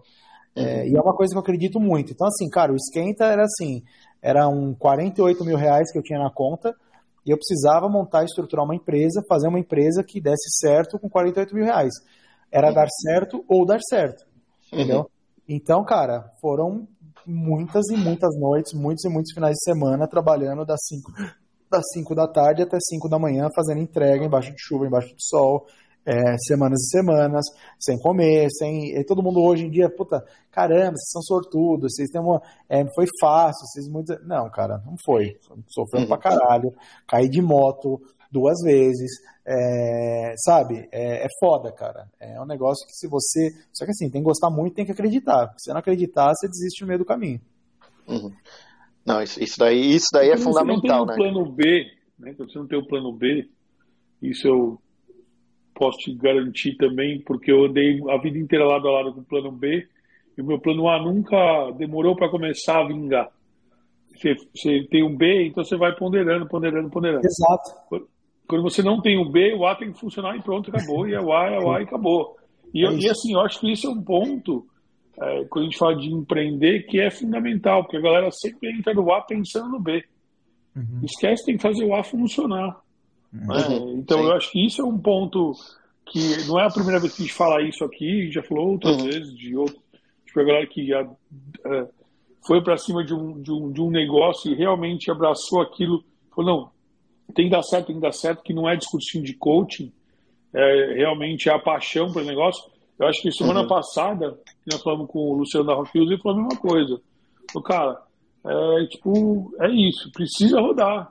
Não uhum, tem outra sim. opção, né? Não tem outro jeito. Puta, é legal e é bom demais ver quando dá resultado. É Puta, bom é demais quando você. É e assim, e, e, e, na verdade é, é assim, por isso que eu do nome, é o que gerou a conversa do nome, né? Já é um negócio gigantesco, porque o nome é foda, é legal pra caralho. Cara, é, uma, nome... é, uma, é, aproveitar de um, de um momento que a galera curtiu muito tempo e pum, Exato. bateu, entendeu? Exato. E deu, acho que deu match com a galera, porque, é, cara, esquenta, a gente, a gente já começou, já começa diferente, porque a gente escreve, não é com E. É, isso que eu ia falar, é. Também tem todo um negócio assim, né? Que tipo, Exato. fica diferente, cara. Fica Exato. diferente. Tem uma comunicação, inclusive quem desenvolveu a comunicação foi um, um, um amigo meu, que era um, um, moleque que trabalhava num puta estúdio, é, não me cobrou um real, me ajudou muito, me ajudou muito mesmo. Trabalhava num puta é, estúdio de, de comunicação, de, de design. Pra você ter noção, foi o, esse moleque, ele desenvolveu o logo novo da CBF. Entendeu? Caraca. Desenvolveu a comunicação da Fiat nova. Então, tipo assim, é um moleque muito foda. E ele puta, me ajudou, desenvolveu toda a comunicação tal. E hoje a gente toca, ele toca as coisas dele e a gente toca a coisa. Mas assim, foi. Tipo assim, eu queria uma coisa foda. É, desde comunicação, uhum. desde design, desde forma de entregar. Então, por exemplo, hoje a gente tem essa. A gente investe em embalagem, nossa embalagem é muito uhum. resistente. A gente mandou fazer mil músicas em formato de adesivo é, de QR Code do Spotify. Então a gente cola atrás da sacola e cada vez que você recebe a, a sacola é uma música diferente. A gente mandou desenvolver um cheirinho, que é um cheirinho muito suave, muito, é um, um cheirinho cítrico, gostoso, uhum. que a gente espirra dentro da sacola. Então toda vez que você abre a sacola tem um aroma diferente. Então, assim. É mesmo, pô. É, o, sensorial, é. o sensorial é algo que, puta, Exato. se fala há muitos anos, mas a galera, muitos anos se fala sobre o sensorial, né? Sobre o cheiro, principalmente. Uhum. E hoje você tem, se você falar, meu, você sabe, se eu falar pra você, é o cheiro da Nike, todo mundo sabe o cheiro da loja Nike. Uhum. O cheiro da, da, da X, o cheiro da Osklen, o cheiro da. Cheiro da Osklen. As principais marcas trabalham há muito tempo e é foda, porque você passa na frente e você sente. Então eu acho, meu, isso é fodástico, é bom demais, legal demais, parabéns. Cara, porque aí, eu acho é... que esse. Pra encarar, o, pra encarar o sensorial tem que ser foda, velho. Não é qualquer é. um. E aí a gente chegou muito, bateu muito nessa tecla, volta nas aulinhas lá da, da faculdade, da FMO, que foi uma coisa que eu peguei, foi uma coisa que ficou muito na minha cabeça, eu falei, meu, um dia quando tiver alguma coisa eu quero trabalhar isso. Então a gente trabalha os cinco sentidos, que é o visual, que é a embalagem, uma puta de uma embalagem foda, a gente gasta muito com embalagem, é, tem o tato, que é sempre o nosso produto, cara, se você receber o nosso produto é, quente, é, lata amassada, é coisa, eu faço questão de devolver o dinheiro e mandar o produto novamente para você, porque a gente tem um controle de qualidade muito, muito absurdo aqui dentro. Assim, é, somos todos uhum. muito chatos. Então tem a questão do tato, tem a questão do, do auditivo, que é a música, tem a questão do paladar, que é sempre a cerveja está gelada, de vez em quando a gente manda um mimozinho, um chocolatezinho. Então tem tudo isso, tem o olfato, que é o cheirinho. Então a gente tenta pegar o cliente da, da, assim, lógico que tudo muito sutil, tudo, tudo muito, não adianta ser uma coisa muito, muito rápida, senão o cliente uhum. vai falar, puta, sabe, puta, um cheiro muito pesado, o cara, se o cara não gostar do cheiro, o cara nunca mais vai pedir, entendeu? Uhum. Tudo foi muito bem pensado, fugindo da contramão do que toda a galera faz. Eu falo para todo mundo, uhum. enquanto tá todo mundo vendendo bebida, eu sou o único delivery de bebida que não vende bebida. A gente vende experiência. Uhum. Então é isso que a gente tá, tá sobrevivendo. Ah, isso aí, ele, tá, ele, tá, ele, conhece todos os sentidos da Forride, viu, Fox? é, é porque o negócio de experiência, cara, é o experiência, você conseguir fugir do do tradicional, do trivial, e conseguir entrar num negócio de experiência, eu acho que é onde você consegue amarrar a pessoa, porque a experiência é o que a gente está falando de. Cara, você tá falando de quanto de experiência você falou de viagem, dessas coisas. São experiências que você teve e fica gravado na sua mente. Isso, né? Deixa eu, pegar, deixa eu pegar um negócio aqui para você dar uma olhadinha como a gente entrega. Pode? Bom, esse daqui é um, só um dos nossos produtos. A gente tem a questão da bebida sempre chegar gelada na casa da pessoa. Então, o que a gente uhum. faz? A gente tem as, as experiências esquentas, que são os iglus esquenta. Então, tem uhum. algum, alguns tipos de bebida que aceitam uma temperatura muito abaixo do que algumas outras. Então o que a gente faz? A gente faz isso aqui, ó. Tem um baldinho. Uhum. Ah, da hora, hein? Então a gente manda as bebidas Fica muito frio, cara. Uhum. Então chega, meu, muito mais gelada, vai durar, ficar muito uhum. gelada muito mais tempo. E a pessoa recebe assim, ó, na casa dela. Uhum. Um baldinho, geladinho tal, um iglu. É uma experiência, cara. É uma experiência da pessoa pegar, é uhum. a bebida tá muito mais gelada, entendeu? E uma série de outras coisas. Cara, mas e, e, como que vocês chegaram, por exemplo, nisso daí para pensar, putz, cara, não dá para eu mandar essa garrafa só deixar ela, por exemplo, no freezer e mandar ela e que vai, vai nesse meio tempo vai ser normal esse tantinho que vai esquentar, sabe? Cara, assim, por, ter, por trabalhar com festa, eu, uhum. eu sentia que eu queria levar um momento de nostalgia para casa das ah. pessoas, mesmo é, ela estando em casa, enfim. Então o que a gente começou a fazer? A gente começou a mandar o combo de bebidas num balde. Então vai o balde com uma garrafa, quatro energéticos ou quatro coisas para casa da pessoa. Então é o mesmo combo da balada, só que a pessoa recebendo na casa dela. Uhum. E às vezes ela tá com uma namorada, tá com o irmão ou com a família, alguma coisa, pessoas que poderiam ficar no mesmo ambiente, claro. É, puta, chegar um negócio desse, desse na casa dela, a pessoa, muitas e muitas vezes a gente recebia feedbacks maravilhosos. Puta, meu, que incrível. Que, uhum. meu, eu tava numa balada. Então a gente quis trabalhar isso, tipo, de ter, das pessoas terem esse momento, entendeu? E uhum. eu falo para todo mundo, nós fomos pioneiros no Brasil com essa questão de levar Sim. o combo de balde até a casa da pessoa. E aí uhum. foi mais um dos motivos que elevou o nome do Esquenta aí pra gente ser reconhecido e ter uma galera que. Ó, oh, manda, manda, faz esquenta com DJ, porra. já, já manda no carrinho assim. É, manda, manda, com dois estrobo, DJ, carrinho, vai tocar cara, música pra você aqui. Pior que tem um cara, eu não sei se ele é croata, que eu já vi no coisa, que é o meu é um maluco, que ele anda com uma mesa, uma picape assim de DJ, com umas baterias, um suspensório assim, e ele vai entrar no shopping, um puta de um barulho, e ele vai remixando as músicas assim. E ele sai correndo, a segurança sai correndo atrás dele. É muito louco, cara. Coloca a versão, a versão top versão... do skate. Tá sozinho em casa com uma balada, te manda um DJ com a bebida e a iluminação. E um barman, já pensou? É, é isso aí, animal, animal. É, dependendo da experiência que a pessoa quer, né? E como, como vocês, eu lembro, lembro não, porque tá, tá logo aqui, como vocês começaram esse negócio da, de, com a marca própria, assim, digamos, né, que vocês começaram, vocês tiveram o gin primeiro, daí, uhum. qual que era o, vocês tiveram alguma coisa depois também, o licor de doce de leite, essas Isso. coisinhas assim? Teve, é, a gente sempre, meu, a gente recebe diversos e milhares e milhares de produtos em casa ou na loja, toda semana de marcas que querem mostrar o produto da gente, para a gente colocar na loja, para começar a comercializar. Uhum. A gente recebe todos com muito carinho.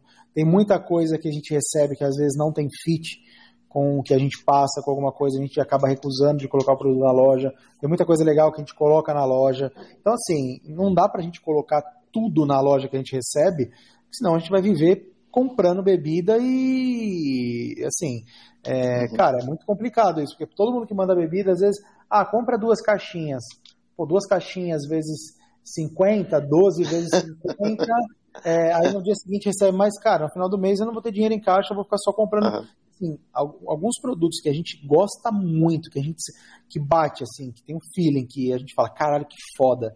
A gente vai e compra. Agora os outros, a gente, os que a gente gosta também, a gente meio, deixa meio de stand-by, entende o momento certo e aí acaba fazendo compra, enfim.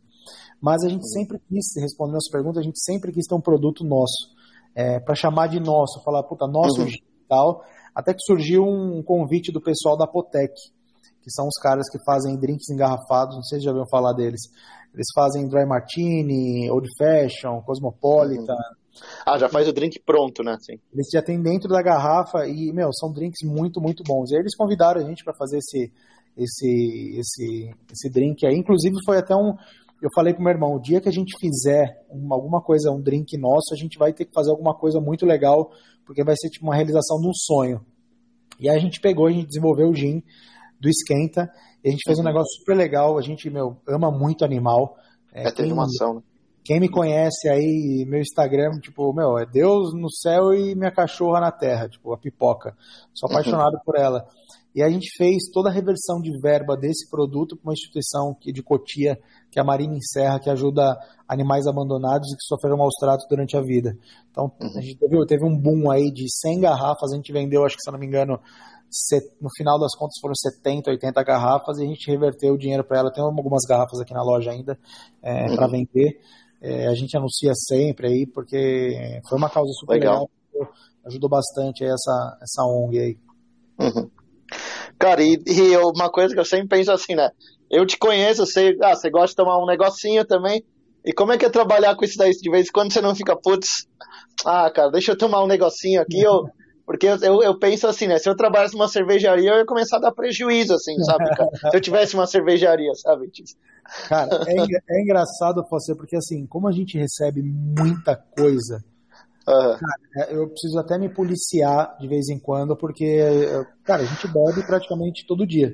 Uhum. Todo dia. Pra, de vez em quando a gente. Uma coisa que a gente está fazendo agora é separar todas as bebidas que chegam na semana e provar num domingo, sabe? Tipo, uhum. a gente um pouquinho e tal, porque, cara, se a gente for provar tudo, a gente vai ficar em como alcoólico. Então a gente. Toda hora, né? Toda hora bebendo, cara, não dá. Não dá. Fui num casamento esse final de semana, não consigo, não consigo mais beber. Pro meu esquinho ali, três, quatro doses, já tô, cara, já tô bem, não quero mais. Uhum. Então, assim, é, a gente faz isso, a gente tá separando as bebidas que chegam. É, antigamente, cara, a gente bebia todo dia. Todo dia, todo dia. No começo, chegava bebida todo dia, a gente, meu, todo dia bebendo. Eu falei, não, chega uma hora que eu meu irmão falamos, não, chega. Sabe, tipo, não, a gente tava inchado, a gente tava tipo vampeta. E aí a gente falou, não. Então a gente começou a fazer isso e provar de domingo. Então, de vez em quando, uma coisa em casa, um churrasco, um almoço em família e tal, a gente aproveita para provar os drinks e a gente faz um negócio sério mesmo, cara. Não é tipo, a gente prova, avalia. É, Sim. Se vale vê, a pena ter na loja, tudo isso aí. A comunicação, vem embalagem da galera, que pra gente conta muito, a gente é muito visual é, e a gente sabe que a primeira, a primeira aparência é você comprar com os olhos, né? Vindo aí da galera do marketing, né? Então uhum. você compra com os olhos, depois você vai entender. E aí a gente sempre faz esses testes. Embalagem legal, comunicação legal, vamos ver o Instagram dos caras, ver Instagram, ver gosto, é, ver, puta, ver se no dia seguinte vai dar ressaca, ver se, sabe? Então tem toda uma uhum. série de fatores aí. Se você tomar 35 garrafas, vai dar ressaca no dia seguinte. Aí, não compro nenhuma, fala, meu, são todas que deram. todas dão, todas dão muito... ressaca, né? É. Porque é muito doido, né? Assim, muito, muito legal no sentido. Não, às vezes de... chega um uísque, chega um gin, chega uma vodka, chega um licor. Você vai tomar tudo, cara. Você... o que, que é teu carro-chefe hoje? Hoje, aqui na loja, a gente vende. O nosso campeão de vendas é, é, não adianta, cara. É o, caiu no gosto do brasileiro. É o gin. O gin tônica, o gin energético, o uhum. gin tropical, enfim. O gin é o primeiro campeão disparado. Segundo lugar, vodka. Terceiro lugar, whisky. E aí, é mesmo? Dá licores em geral, enfim. É... Você não trabalha com cerveja? Cara, é um negócio que até é até legal você perguntar por quê porque fazem mais ou menos dois meses que eu fiz uma, uma loucura que acabou dando certo. É, e a gente está nesse processo, óbvio, vai chegar um momento que a gente vai ter que voltar a cerveja no cardápio. Mas assim, é, cara, cerveja, quem trabalha com cerveja sabe que cerveja você não ganha dinheiro. Você tem que ter um volume absurdo para você ganhar dinheiro. Então eu falei, meu, deixa eu focar aqui nos destilados, é, no, no, realmente no esquenta para ver como funciona tal. E eu falei pro meu irmão, meu irmão quase me deu uma machadada quando eu falei para ele que ia tirar a cerveja do, do coisa. Mas eu falei, meu, vamos fazer um teste. E no primeiro mês, o nosso ticket aumentou 23%, 24%. Eu falei, uhum. opa, peraí. Nem, nem, nem os especiais. Cara, especial a gente vendia, assim, especial que eu falo, a gente tinha uma Lagunitas, uma Baden-Baden, essa linha mais comercial. Uhum. Então, não, a gente tirou, acabou tirando tudo. E aí cara, foi aumentando, o primeiro mês aumentou Interessante. isso. De venda. Uhum. Eu achei muito louco, muito maluco. É, e até agora, assim, a gente quer entender, mas assim, a gente até entende porque é, cerveja são muitos produtos. E gin, vodka, a gente tem uma linha que são os produtos mais comerciais e alguma coisa ou outra que é diferente, que a gente gosta de ter. E a gente começou a trabalhar mais isso, trabalhar mais esses produtos. Então, por exemplo, é, uma lata, uma long neck de Heineken é, que você vai ganhar aí, vamos dar um exemplo, dois reais numa long neck, é, enquanto você vai ganhar numa garrafa de Absolute, vou dar um exemplo, tá? Não que seja isso, mas vai, você vai ganhar 30 reais numa garrafa de Absolute, você precisa vender quantas long necks para chegar nesse, uhum. nesse preço de Absolute? Uhum. Entendeu? É, não, está falando de quantidade, volume, não só volume de venda, mas volume para carregar, né? Tipo, Exato, para carregar, é. É, são mais motoboys e isso e aquilo. Então, você acaba colocando na balança, cara, é, é um volume muito mais alto que você precisa ter para chegar às vezes num ticket médio que você pode conseguir concentrar seus esforços e trabalhar alguns produtos. É, aí, você, aí você vai para a experiência, né? Exatamente. Você tira, exatamente. Você, tira o povo, você tira a bebida do povo, entre aspas, o que tem mais, que te gera mais trabalho, te geraria mais espaço físico, tem uma série de coisas. Né? Você imagina, você manter a qualidade que você tem hoje de serviço, pelo que você está dizendo, pelo que você mostrou para a gente aqui, com cerveja, o freezer tem que ser uma coisa absurda, né? Tem que ser Exatamente. uma câmera frigorífica gigante. Então, aí nisso você tem que ter uma quantidade de freezers muito grande. E aí você precisa ter uma conta de luz absurda. E aí, então, cara, a gente começou a entender que é, vamos fazer um teste. Fazem dois meses que a gente tirou, o número aumentou, e óbvio que para o final do ano a gente vai colocar, porque a gente sabe que não tem como ficar no final do ano sem a cerveja, enfim. É que é, são sazonais também, né? Tipo, no final do ano tá mais calor, daí você bebe um pouquinho mais Exatamente. de cerveja. Então, assim, uhum. cara, é tudo isso, é tudo uma questão uhum. estratégica para você. Legal. Então, é, a gente pesquisa bastante, a gente estuda bastante. Era um mercado que eu conhecia um pouco por trabalhar com os eventos, mas é uma coisa que a gente sabe, acabou se aprofundando é, bastante direto. Sempre a gente está buscando coisa nova, lendo, pesquisando. É, direto e reto eu estou indo viajar com a minha esposa. É, fiz uma viagem com ela pra, em março agora para a República Dominicana. Cara, só fiz vídeo, pesquisei sobre rum, virei um expert sobre rum, porque eu sempre fiquei atrás provando, testando, tal, entendi o rum. Em República Dominicana a gente sabe que aí uns os países aí que produzem os melhores rums do aí. Rum, né? Eu gosto de rum, cara. Rum, rum é bom, cara. Rum é bom demais. É. Cara, deu uma... sabia, né, que, o, sabia que o rum é, pra, é uma, uma cachaça, né? Mas qual é? Como se fosse uma cachaça para eles, assim. É uma cachaça. É que, na verdade. É feita de cachaça... cana-de-açúcar. Sim. É só o processo de armazenamento que é, que é uhum. diferente. A nossa cachaça que demorou para ser valorizada como bebida, né? Exatamente. A real é essa, né? Exatamente. Porque a vodka, o rum, são tudo tem a mesma característica, né? Bebida Exatamente. popular, bebida de onde é, volume, né? enfim. Aqui a gente só demorou para qualificar a, a nossa uhum. cachaça, né? Mas, cara. E tem umas cachaças não... boas, hein, cara? Tem, tem, meu, tem, A gente recebeu cada cachaça, cara, que, meu, parece um licor. Tão gostosa, maravilha. Textura boa, ponto bom, tem. É, é, absorveu muito a questão do, do carvalho, de onde ela foi armazenada, enfim, maravilhosa. E voltando à questão da, da Austrália, quando eu levei para lá, quando eu fui para lá, óbvio, brasileiro, levei umas garrafinhas de velho barreiro. Velho barreiro. Um moleque, né? Moleque. Vou beber, lá, vendeu tudo. Eu cheguei lá, eu fiz tipo. Com, é, com três garrafas de, de 50 e uma garrafa de velho barreiro, eu fiz tipo uns 150 dólares. Caraca. Uhum. Uma garrafa de 51 num uh -huh. lá na Austrália é tipo 45, 50 dólares. Daí você vê como o pessoal valoriza, né? Exato. 51. Mas deixa louco pra caralho é. também, né? Então, tipo, tipo cara, o cara tá acostumado época... a tomar um negócio leve. O cara tomou uma velho barreira, uma 5 Época de moleque, duro, é, sem dinheiro. O que, que, que, é o mais forte que vai deixar mais louco? Cachaça. Cachaça com. com bombeirinho. Nossa, os bombeirinhos. Quem nunca no boteco fez o esquenta de bombeirinho, é isso? Exato. Quem não, não tem história. Quem não fez isso não tem história. Não. É fogo. Ia pra Vila. Você tá falando do esquenta, que ia pra Vila Madalena onde tava das baladas que eram. Não eram esse nível de 400 pau de, de open bar, que era balada normal. O que você fazia? Parava no boteco da esquina, três bombeirinhos. Esquece. Levava quatro cervejas né? tava resolvido. Chegava, entrava na balada quicando, assim, pulando de um lado pro outro. Cara, e o, o pessoal quer comprar, quer comprar com vocês. Eu sei que vocês estão nos aplicativos, essas coisas. Qual que é o método mais fácil aí de achar também? Hoje nós estamos na Rap e no iFood, tá? Se você entrar lá e uhum. Esquenta Delivery, S-K-E, N de navio, T de tatu e A de amor, Delivery. Você uhum. vai achar nossa loja, tá? Achar, dependendo da região que você tiver, cada região tem um, uma unidade que atende, tá?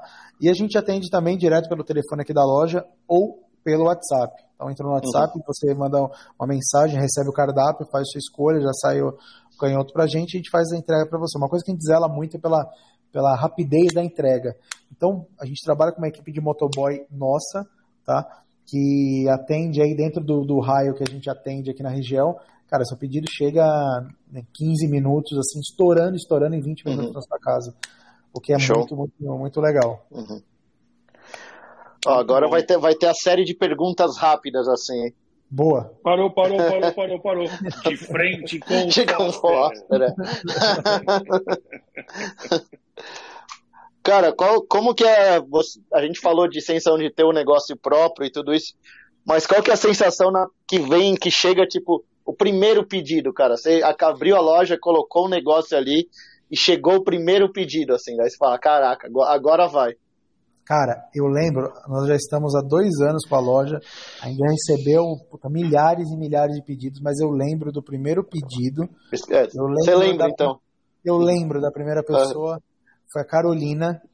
Carolina, ela pediu, ela pediu Heineken, ela pediu ela pediu Heineken, pediu Eisenbach e pediu salgadinho. Na época a gente vendia salgadinho, ela pediu salgadinho. E ela morava no Ipiranga. Pra você ter noção uhum. como foi isso, cara. Foi, foi um momento assim que eu falei. Agora vai, mano. Sabe o Rock Balboa quando chega no último degrau? Tipo, uhum. foi tipo isso. Foi um momento Caraca. maravilhoso. Aquela coisa que deve ser, né? Na hora que entra, você vê, caraca, agora o negócio é real, agora vamos ah, pra cima, né? Exatamente. Cara, Acabou a brincadeira. É... Uhum. Cara, se você tivesse que escolher uma, uma moto, qual seria? Puta, agora você, agora você me ferrou, cara. Assim, hoje eu tô entre duas motos que eu assim uhum. virei, virei fã. Uma é a Multistrada e outra é a Tiger. Então, uhum. assim, eu tô entre as duas. É que assim, eu não posso falar porque eu nunca andei na Multistrada. Então eu tô louco pra fazer um test ride. É, eu, eu, tenho, eu tenho que te arranjar esse test ride, eu tô devendo. Pô, eu quero fazer um teste, mas assim, pra mim hoje não é. Faça. Não faça. Ó, não faça. Última não vai gostar. cota na Forride. Última cota na Forride. Multistrada V4S, né? É, a moto mais mas, assim, animal assim, que eu pilotei. Jura? Juro. Nossa. E, ó, assim, e o Marcão é da Big Trail. O Marcão é Big Trail. Ele curte, as, ele curte as Big Trail. Ela é muito mais completa que a Tiger? Ué, para. Esquece. É outro Sério? nível. Quantas é. Tigers vocês têm na frota? Três. Tem duas 900, né? Tem a 1200. 1200. Isso, uhum. três. E a gente tem Nossa. duas multistradas. 1200 Enduro, e que vai sair já, na verdade tá para vender já.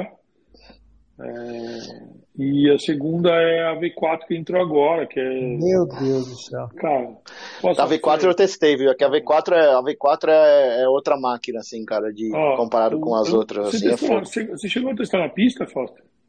Não, então, é porque que acontece? No, no lançamento dela, a Multistrada foi sempre uma moto que eles falavam assim, cara, é a Big Trail pra estrada, né? Não era pra você pegar Sim. off-road assim. E daí o lançamento dela, propositalmente, eles fizeram 100% off-road, sabe? Caramba. E não era off-roadzinho leve, assim, tinha caixa de brita, tinha pulo, tá? tinha, cara, era um, foi, um, foi um lançamento e um teste, assim, pesado pra moto, Ó, assim, sabe? Que dá vou fazer testar, propaganda né? aqui que é justo, tá? Claro. Eu peguei a moto, andei mais que o Foster, test drive, test ride. Uhum. Aqui em Campinas tem a Ducati Campinas, os caras são gente boa, os caras me emprestaram a moto, eu fiquei um tempinho rodando. É, cara, é a moto mais completa. Ela perde para a BM por conta do fator que a BM tem o telelever, que é a parte de suspensão dianteira, que é igual a suspensão de, de Fórmula, né? Que aí você não. A frente ah, a suspensão da Goldwing, né? Uhum. É, mas no restante, eu vou falar para você que a moto tem um grau de tecnologia, mas é muito avançado. É muito, Bom, então fica, é fica a dica aí para a Ducati Campinas mandar uma motoca dessa para fazer uma aí. liga lá, liga lá, fala, ó, quero marcar, dá um pulinho, dá um rolê e volta. Quando você for fazer a inauguração da tua filial aqui, já aproveita. Boa, ótimo. Verdade. Aproveita. aproveita. Aí, ó, quem quiser, esquenta aí, Campinas. E, ó, já, Cambuí, já leva. Marketing, isso aí, ó. Eu tenho, eu tenho base com Cambuí, com a Farhide. É Já bota uma bag da, da, do esquenta e dá um rolê de bag do esquenta com a V4. Nossa, Pô, ótima ideia, hein? Aí, já faz. Ó, fazer, já dá para fazer até um videozinho pro Instagram, assim, né? chegando, é, entregando de V4. Marca, marca for ride pra gente poder divulgar. Mas vou fazer isso, hein? Tá combinado. Pra, pra minha parte já tá combinado. Ah, pra, pra mim aqui, tranquilo. Tô também lá. Também a gente tem a base da Forride no Cambuí. Aqui acaba sendo a região que atende bastante gente. Até o pessoal de Valinhos é, transita por lá. É bem legal ali, né? É uma legal. região boa. Cara, a gente fala bastante de viagem assim. Qual que foi a, a mais marcante que você fez até agora? É, fora, vamos, vamos pegar fora o intercâmbio, que é um negócio que, você, que muda a nossa vida, né? É, mas uma viagem assim de, de férias assim que mais marcou assim para você. Cara, uma viagem que me marcou bastante, bastante. Cara, foi é que, é que assim, não foi, é, foi, foi intercâmbio, mas estava viajando, mas assim, de, eu viajei, cara, eu acho que eu já viajei uns, uns 22 países aí na minha vida. Mas assim, de todos, de todos, assim, de, de beleza, de qualidade, de país foda, assim, foi a Nova Zelândia, cara. Não tem, uhum. assim, não tem como falar. Foi assim, eu fiquei 22 dias na Nova Zelândia, cara. Viajei norte, viajei as duas ilhas, e é um lugar, cara, que eu acho que assim, é o famoso todo mundo tem que conhecer antes de morrer. Uhum. É, um país, é um país que eu quero, e assim, eu aluguei um camper van lá, tipo, viajei o país inteiro de. de ah, vocês de, de motorhome assim? Animal. Motorhome, cara. Caraca, banheiro, mano. banheiro, cama, fogão, micro-ondas. Putz, aí é o jeito de fazer, né, cara? Putz. Cara, é a viagem. Mas assim, quero voltar um dia para lá para fazer uma, um rolê de, de moto uhum. Big Trail, sem pegar e viajar o país inteiro. Porque deve ser. É que a janela. Então, mas a janela deve ser pequena também, né? É, também. Tudo frio. Mas um, mas, mas um rolê que eu tava falando com meu irmão esses dias, a gente tava pensando em pegar duas motocas aí, duas Big Trails aí e ir pro, pra Argentina, que é um rolê que todo mundo faz, Chile, né, Argentina, uhum. enfim. É, só que é uma coisa que tem que pensar bastante, porque não é assim. Você anda de scooter e vai, pega duas Tiger e vai pra Argentina, né? Não, não é assim, né? Ah, o Tiger é mais baixinho. fácil que scooter. É, isso é mais fácil. Vou contar pra você baixinho, pega e vai, porque o Tiger é mais fácil. Quem anda de scooter, de andar de Tiger é facinho, cara. É. Você pegar ainda uma Africa Twin, que daí a DCT que nem troca de marcha, você vê a mesma coisa. Tá louco, meu. É um canhão, cara. É um canhão, velho. É. Nossa. E uma, e uma viagem que você quer fazer, que você tem uma. Fora essa de moto que a gente falou. Eu quero muito, cara, muito, muito, muito conhecer, fazer aquele caminho do uísque na Escócia. Uhum. que é um, pois, é um rolê na, hum. da Escócia que você passa pelas principais destilarias, parando, conhecendo as principais, desde Pernod Ricard, é, Jack Daniels, enfim. Uhum. Você vai conhecendo aí as principais destilarias, conhecendo a história dos whiskies. Eu sou um amante de whisky, gosto muito, pretendo muito fazer essa viagem aí em breve. Show. Essa, essa, nunca, essa, essa, essa daí deve ser fenomenal. Todo mundo, os caras ficam se conhecem, os caras, não, quero fazer o caminho do, da fé, o Santiago de Compostela. Eu gostei dessa sua ideia. Eu acho que é mais meu estilo, é mais meu estilo. É mais meu estilo. Ah, vamos fazer um Thiago Santiago em Compostela. Não, né? Faz o uísque, meu. Eu gosto também, gosto bastante. Então, meu, é isso. Cara, qual que é uma, uma bebida que você não consegue. A sua favorita, assim? Que não consegue viver sem, assim? Cara, uma bebida e um drink, assim, se você Fala isso pra todo mundo. Minha bebida favorita, que eu não consigo viver sem Jack Daniels com Coca-Cola, cara. Cara, aí sim. Hum, pra mim, assim, não, velho, não, não tem igual. Eu fiz uma ação vai... com eles lá atrás. A Pernod foi minha cliente durante um período também em marketing, né? E eu nunca tinha bebido. E aí, quando eu fui fazer a ação, era uma reativação que eles estavam fazendo de, de Jack antes de entrar o ano, antes de entrar essa, essa linha mais. É, a, a, quebra um pouco o grau do uísque, né, de ser o uhum. hard e tal. E aí eu fiz, e eu nunca tinha tomado Jack Cola. E aí eu tô, como todo mundo sabe daqui, eu sou um amante do samba. Aí eu falei minha mulher, meu, nós vamos, eu vou, eu vou no samba, vou comprar uma garrafa de Jack, nós vamos fazer uma ação, vou botar, vou tomar a noite inteira com Jack Cola pra ver como vai. Cara, tranquilo, você tá suave. Porque o Jack, é bom demais, Bourbon, cara. É bom. Como, como Bourbon, ele é punch, né? Ele é um dos uns que, tipo, três dosinhas, se, se não for bom, você toma. Não, mas é, pra mim, cara, Jack Daniels Coca-Cola, cara, não, não existe, assim, tá difícil pra... Eu gosto, cara, eu aprendi a gostar de muita bebida, por exemplo, Negroni, que eu tinha... É... Nossa, isso aí é, esse aí tá na onda, né? É, tá na onda agora, tá na moda com a galera, aprendi a gostar, hoje eu gosto bastante de Negroni, é, mas assim, para mim, Jack Daniels, cara, hum, Jack Daniels é, até pela história, assim, acho que a, a, Jack Daniels, até mandar um abraço pro Brunão, que é responsável pelo marketing lá no Jack Daniels. É, a Jack Daniels ajudou muito o Esquenta Delivery no início. Eles, tipo, mano, a gente tinha um, um estoquezinho mais ou menos, conversamos com os caras, os caras mandaram puta de uma bonificação, um presente pra gente, pra gente começar a trabalhar, enfim. E assim, não tenho palavras para agradecer os caras que eles foram. Falo para todo mundo, Jack Daniels, já gostava, já era apaixonado por Jack Daniels. Depois disso, é, só gratidão por eles, assim. Cara, show. É, Jack and Coke, Jack and Coke é o que mais tem, cara. Jack and Coke nos eventos de moto, cara, o pessoalzinho adora um Jack and Coke, cara. É, evento é de churrasco também, os Vixe, caras estão é. presentes também. Churrasco também, sou apaixonado tudo. por, eu sou apaixonado é. por whisky, né? Só que eu sou do, do, do, do, do eu brinco que eu sou do, dos que amarga, porque dos que rasga. Porque o que não rasga não tem graça. Você toma uma garrafa inteira, beleza. Eu sou, do, do, eu sou fã de Chivas, né? Eu sou fãzaço. Chivas eu gosto, eu gosto também de Chivas. Chivas eu também. Cara, eu acho que é um uísque que você pode tomar ele. É, eu brinco que o uísque é igual cerveja. É. Depois da segunda dose, você vai, você vai pro 8, vai pro 12, vai pro que tiver deixando, né?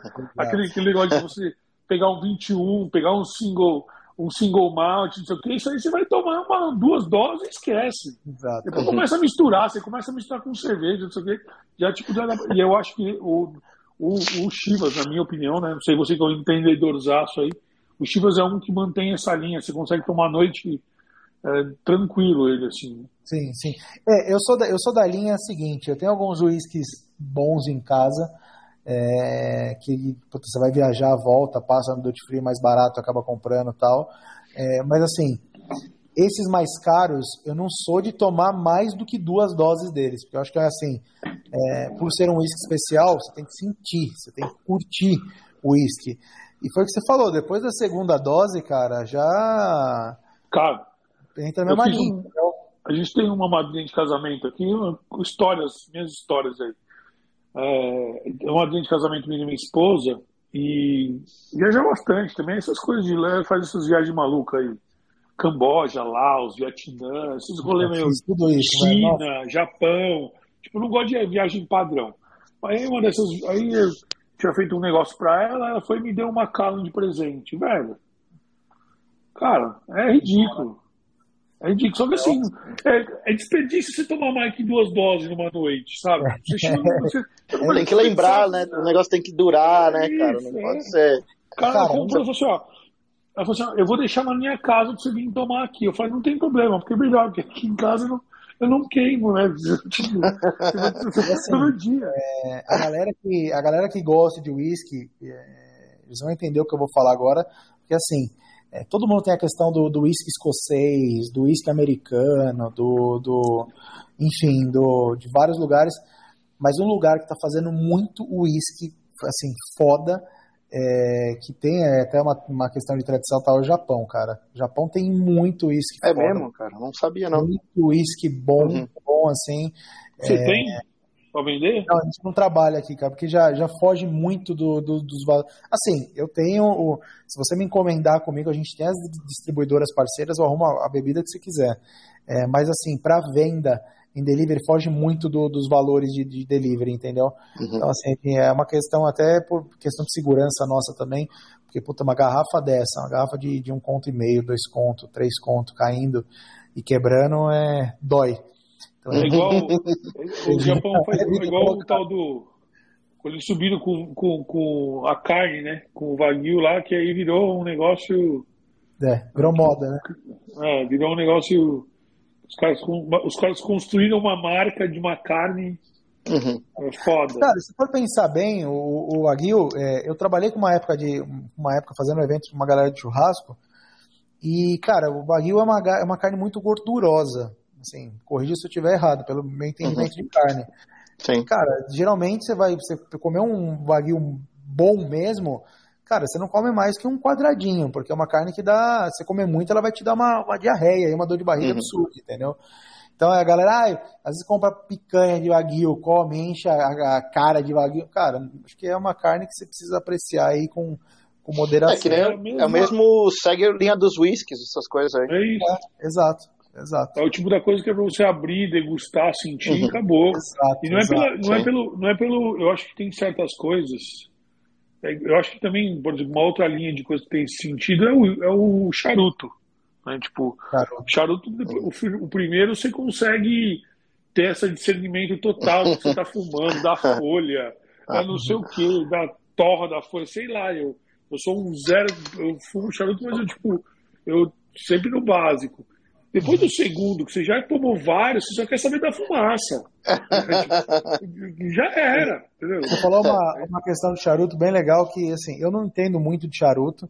É, depois dessa viagem aí para a República Dominicana. Putz, lá é, tem. Lá, produtores lá é de charuto, é. e um cara me explicou. Ele falou o seguinte: olha, Cuba é, Cuba é o melhor solo do planeta para se produzir charuto.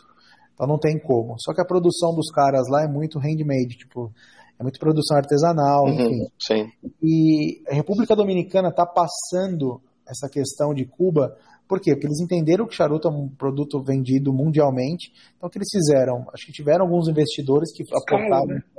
então os caras industrializaram essa questão uhum. é, de charuto que acaba, você consegue ter uma qualidade, às vezes até um pouco melhor. Então, uhum. é, cara, República Dominicana... Você tem na loja, não? Não, eu trouxe alguns para consumo próprio, mas na loja a gente não. Cara, os, a maioria dos charutos que eu uso, que eu, que eu compro hoje em dia, eu, eu não. Cara, charuto cubano eu não compro. Tipo, eu só ganho de presente, assim, no aniversário alguma coisa, mas o pessoal sabe que eu gosto de charuto, e daí, para quem não, quem não conhece charuto, fala, vou dar um presente pro cara, compro um charuto cubano, assim, sabe? Mas, uhum. tipo, o que eu mais fumo é charuto ou ou Nicarágua ou da República Dominicana, cara. Hoje em dia é... Nicarágua é muito bom. E você sabe, Foto, que assim, ó, eu tive recentemente, assim, viajando, fui, fui para os Estados Unidos levar minha filha na Disney, né? As uhum. viagens programadas a vida inteira, que era para pandemia e não veio. Enfim. E eu fui em algumas smokehouse lá e para tentar ver. Cara, caro pra caramba o charuto. De, de, tipo, caro comparado com a gente aqui, os mesmos uhum. charutos, os mesmos níveis, quatro vezes o valor. Nossa. Uhum. a gente paga em real, os caras pagam em dólar. Né? Tipo, a gente paga 50 reais um charuto, os caras pagam 50 dólares um charuto. Nossa. Mais ou menos o mesmo nível. Isso me, me, me chamou um pouco de atenção, né? Porque Tipo... É que depende, tipo, é que eu acho que você tá numa região muito, muito turística, que tipo, se você sair para fora, tipo, onde onde não tem isso, daí o negócio cai bastante o preço, assim. Cara, na verdade, do, assim, da eu, região, eu até, até, rodei bastante, assim, né? Porque eu não fiquei só na região uhum. turística, né? Eu tenho um amigo que mora lá e tal, fui visitar, enfim. Eu fui, eu fui pingando em várias diferentes, saindo, mesmo periféricas e tal. E é muito, foi assim, muito em cima disso. De, de, eu tive essa percepção. E, uhum. e, e, é um mercado que eu, eu, eu vejo que no Brasil tem crescido, né? No mercado de achar charuto, hoje você consegue. É, hoje em dia a galera, hoje em dia a galera tá com, com, com os. Como que é o nome? Os iPod não, os. Os. USB, os. Os, é, puta, os, como é que é mesmo o nome disso daí? Não, isso aí, isso aí, isso aí, cara. Eu esqueço é o nome é, disso daí, cara. É, bom, os pods, é, os. os é, mas a galera os vape, vape, os vapes. Os vape, isso. Os vape, mas a galera, a galera zoa com o nome, que é os os pendrive, os caras chamam pendrive. Pendrive. Pendrive. pendrive. Você sabe que esse é o mercado nos Estados Unidos que é, que é tipo escroto, né? Virou um negócio monstruoso. É legalizado, é monstruoso. Sim. É monstruoso. É proibido aqui no Brasil agora, né? Sempre foi. Né? É, nunca, nunca, foi, nunca foi legalizado por é. ser assim, né? uma porcaria que proibisse, é. mas agora tem. Agora tem não, não uhum. pode vender. Agora ah, é? Não, não, não vi, não. Lá fora, é. Que eu não fumo essas merda mesmo. Então. Que vem. Meu, os caras do meu condomínio aqui, que era tudo esfumante, tudo voltaram a fumar essa porra. Ah, é? E eu falo pros caras, tem nicotina essa merda, vicia. Os caras, não. Aí sabor de Red Bull, sabor de melancia, sabor de abacaxi. Ô, velho, isso tem pego uma classe, uma galerinha de 14, 13, 12 anos. A gente, tipo, eu, eu fumei isso, comecei a fumar cedo. Só que era horrível o cigarro, né? É. Gosto horrível. Hoje o cara fuma. Uhum. Bota nicotina com de melancia. É, é. Cara, então estou uma bala. E atinge uma, uma, uma um, fora, tem, os caras são muito preocupados, porque existe uma. Olha que doideira. Existe uma lenda que os caras estão incinerando lixo nessas porra. O cara mistura lixo, não, não tá se descobre o que tem, e as pessoas, é verdade, e as pessoas estão pulverizando a porra do lixo, porque não tem onde jogar lixo. Olha Nossa. que maluco, porque o cara pode.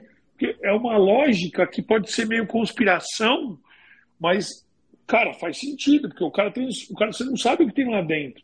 Não tem uma Exato. regulação que diga você pode ter tanto disso, tanto daquilo, uhum. tanto daquilo. Né? Igual, igual é o cigarro tradicional. É meio, pode ser uma piração, uma conspiração, mas faz sentido.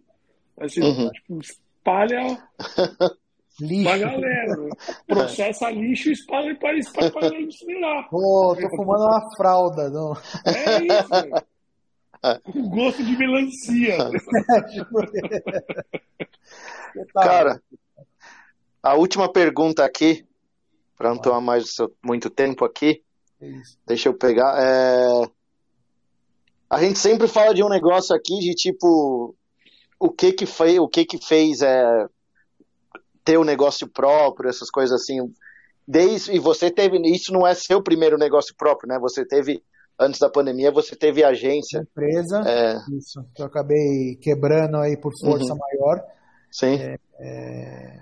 Mas, Mas, o que que fez você, tipo, querer ter o seu negócio próprio, assim, tipo, sair, sair de trabalhando para alguém e querer, tipo, eu, putz, eu quero ter o, meu negócio é, e ter alguma coisa com o meu, ter o meu negócio próprio com o meu nome, assim, né, digamos assim. Foster, foi uma coisa que, assim, eu, eu sempre eu sempre fui esse, esse, cara que, que tem ideia maluca, que gosta de fazer, uhum. que gosta de colocar as coisas em prática, enfim.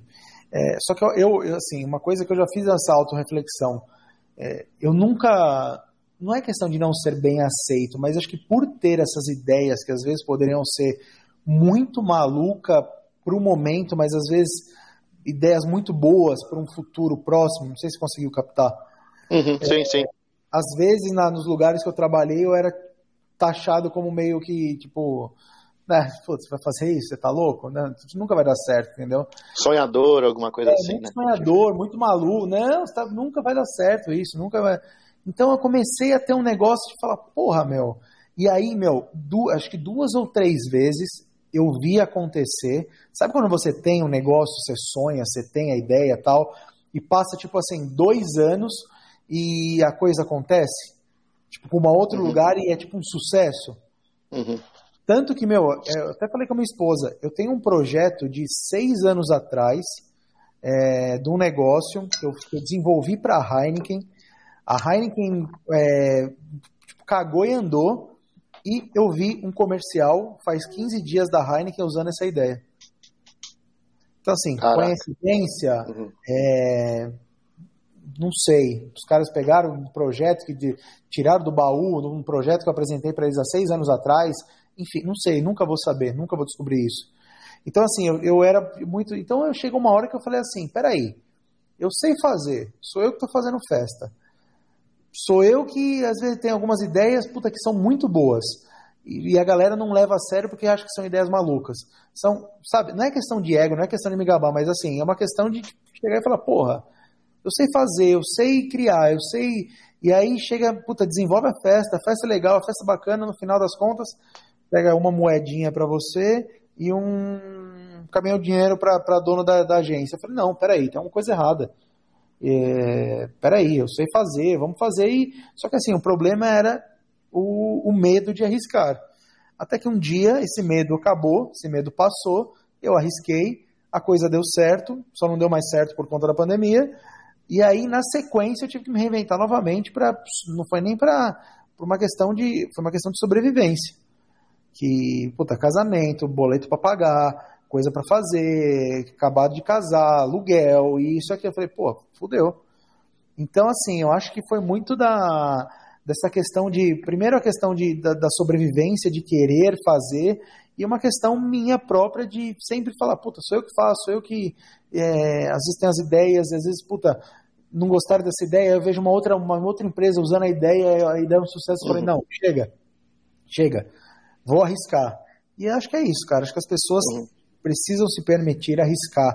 Eu sei que arriscar uhum. é difícil, eu sei que arriscar é... não é fácil, Mas, cara, se você é o famoso ditadinho, se você não arriscar, você nunca vai saber se vai dar certo ou não. Sim. Então, dá uma bicuda aí na bola e. não, cara, mas é isso mesmo. É isso mesmo.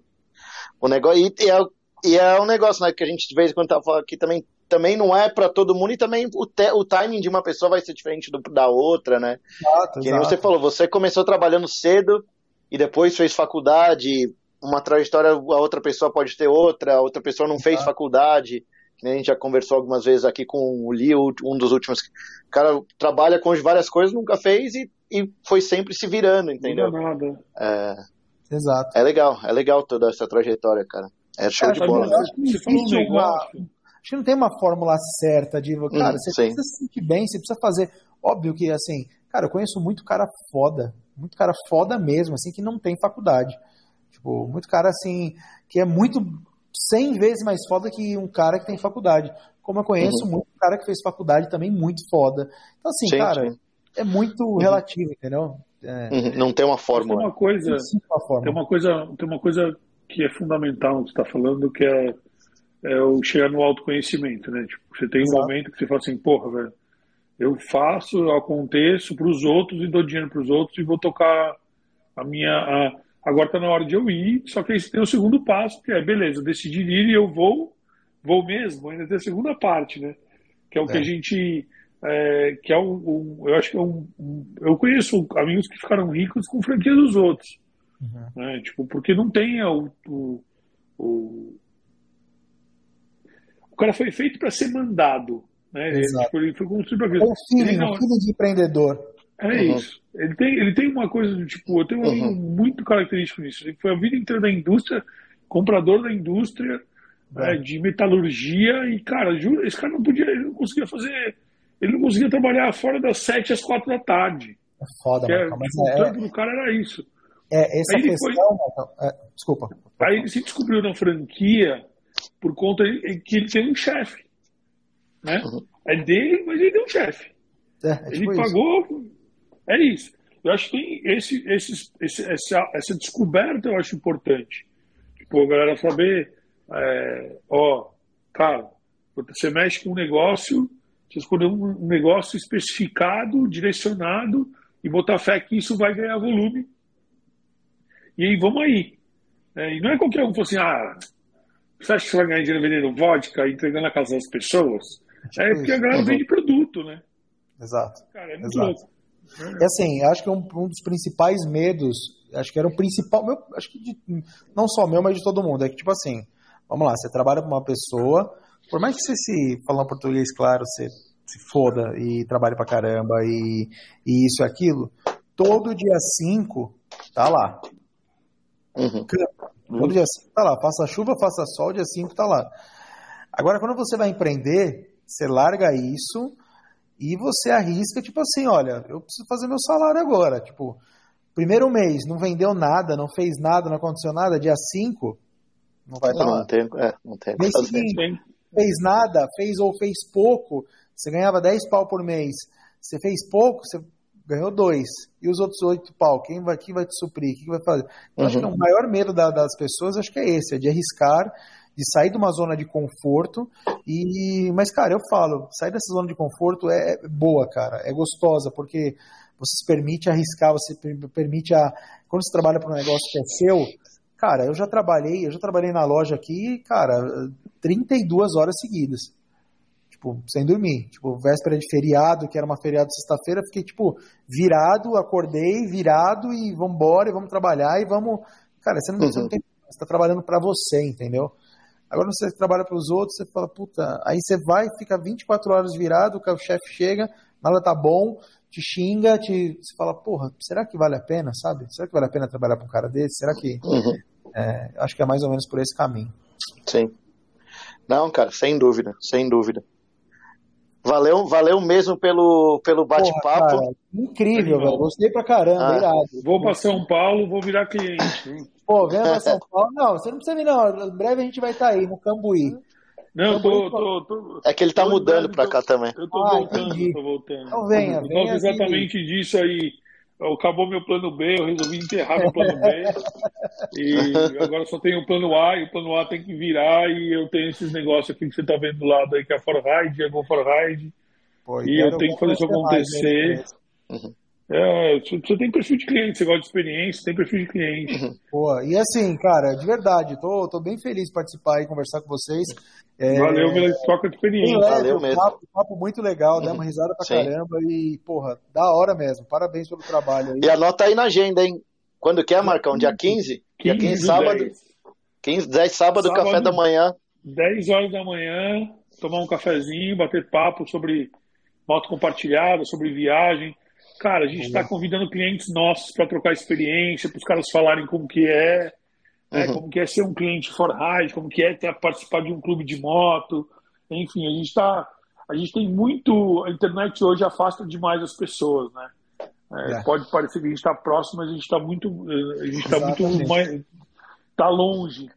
E a gente decidiu que aquilo que eu falei para você, que você mesmo falou, que é a coisa do marketing. Eu toco de caixa e falei, cara, eu preciso, eu preciso, pegar minha base gigantesca de cinco anos que está espalhada na internet e trazer os caras para um ponto, para cara entender fisicamente quem sou eu, né? Tipo, quem sou eu como empresa, como que a gente trabalha, quem são as pessoas, clientes. Então, acabamos resolvendo isso daí. E o, o ponto vai ser, cara, fala o que a gente mais gosta: moto, viagem, tomar um café e boa. Irado. Irado. Conte comigo que estarei lá e mais uma vez fica a dica aí, pessoal, do CAT Campinas. vai, vai, vai. Eu vou, eu vou, eu vou arranjar. Eu vou, vou falar com o pessoal Cara, do CAT do, do Brasil e também a gente dá um jeito. Demorou.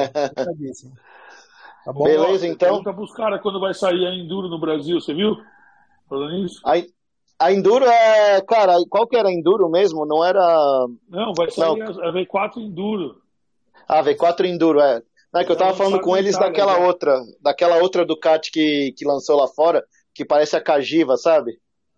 Sei. Eu vi, eu vi alguma coisa disso. Essa, essa, essa eles falaram que. O cara me falou que vem também pro Brasil, essa daí. Vamos ver. Nossa senhora. Então tem a V4 Enduro que os caras colocaram lá fora, que é, é um. Não, até agora a, a Ducati Diável, né? Eles estão eles estavam testando a Diável V4, né? Vixe, esse motor V4 é foda, cara. Vamos ver. É foda. É. Ó, Bruno, eu vou te, vou te dar só uma dica, tá? A gente fora raiz tem uma cota e anda com várias motos diferentes. é, quando, quando você falou clube de moto, não se confunda com o motoclube, é outra coisa. É, no clube não, de moto, você pode, não, mas... você pode andar em todas as motos do, do que estão dentro do clube ali. Não, irada a ideia, irada. Porque às vezes, puta, às vezes eu, puta, você tá com a moto, se enjoa a moto, puta, quero, quero dar um rolê de speed esse final de semana, quero dar um rolê de, sei lá. É, Rocket, sei lá. é o que? A, Rock, a Rocket. Rocket é que o pessoal deve ser mais concorrida, né? Nossa, você tem uma Rocket lá? Três. Nossa, pode mandar ficha aí pra me escrever. Certeza. Ó, a vantagem, e a vantagem, a gente já conversa no dia 15 lá, mas a vantagem é que você paga 25% da moto, usa uma semana por mês, você agenda, então você monta a sua agenda com, com esquenta direitinho, tipo, o final de semana, viagem aonde, não sei como vocês trabalham aí, a gente trabalha fora de horário também, né? Eu tava falando foto. Enquanto a gente tava trocando ideia aqui, entrou uns caras que mandou, meu WhatsApp baixou aqui, um cara quer alugar 10 motos para viajar nossa. América do Sul. É, então, é esse, é esse horário, 9 da noite, que os caras estão aqui é, é chamando, né? É isso. É, mas é. Cara, vai ser um prazer te conhecer pessoalmente. Pô, com certeza é, estarei puta, lá. Conta comigo de verdade. Valeu. muito. Quero conhecer esse, esse projeto aí, porque para mim Cara, faz muito, muito sentido. Se você quiser, se você quiser, a gente faz uma parceria para divulgar você para a galera que estiver lá. É, para nós, aqui nós somos é, a gente brinca que a gente se fortalece. Ninguém ganha Demorou. dinheiro, sim, mas sim. a gente se fortalece. A ideia é se fortalecer. Demorou. A ideia é que contar, juntos somos mais fortes, literalmente. Pode contar com o Esquenta que vai, vai unir duas coisas aí que eu amo de paixão: uhum. moto e cachaça. É isso aí, nós também. Nós também. eu, eu, depois eu, eu, passo seu contato pro Marcão, daí ele fala com você aí. Demorou, Fosterá. Cara, obrigado mais uma vez Obrigadão de coração, parabéns pelo é. trabalho. Adorei Valeu, o papo. Gostoso falar coisas que a gente gosta e quando precisar, contem com o esquenta. É nóis. Beleza? Eu, vou, eu ainda vou pegar o licorzinho de doce de leite, hein, se tiver. Não esquece desse mandar não. pra você, cara. Preciso mandar pra você. Amanhã São Paulo te mando. Então, a Relaxa, minha parte, relaxa. A minha, parte, a minha parte nós vamos tomar em Jack Cola, eu e você. Licor Show é de bola. não. Tá bom? Valeu, cara. Até a próxima aí. Aí, animal, legal demais. Show de bola. Falou. Boa noite, Até a próxima. galera. Valeu. Valeu. Valeu. Próxima.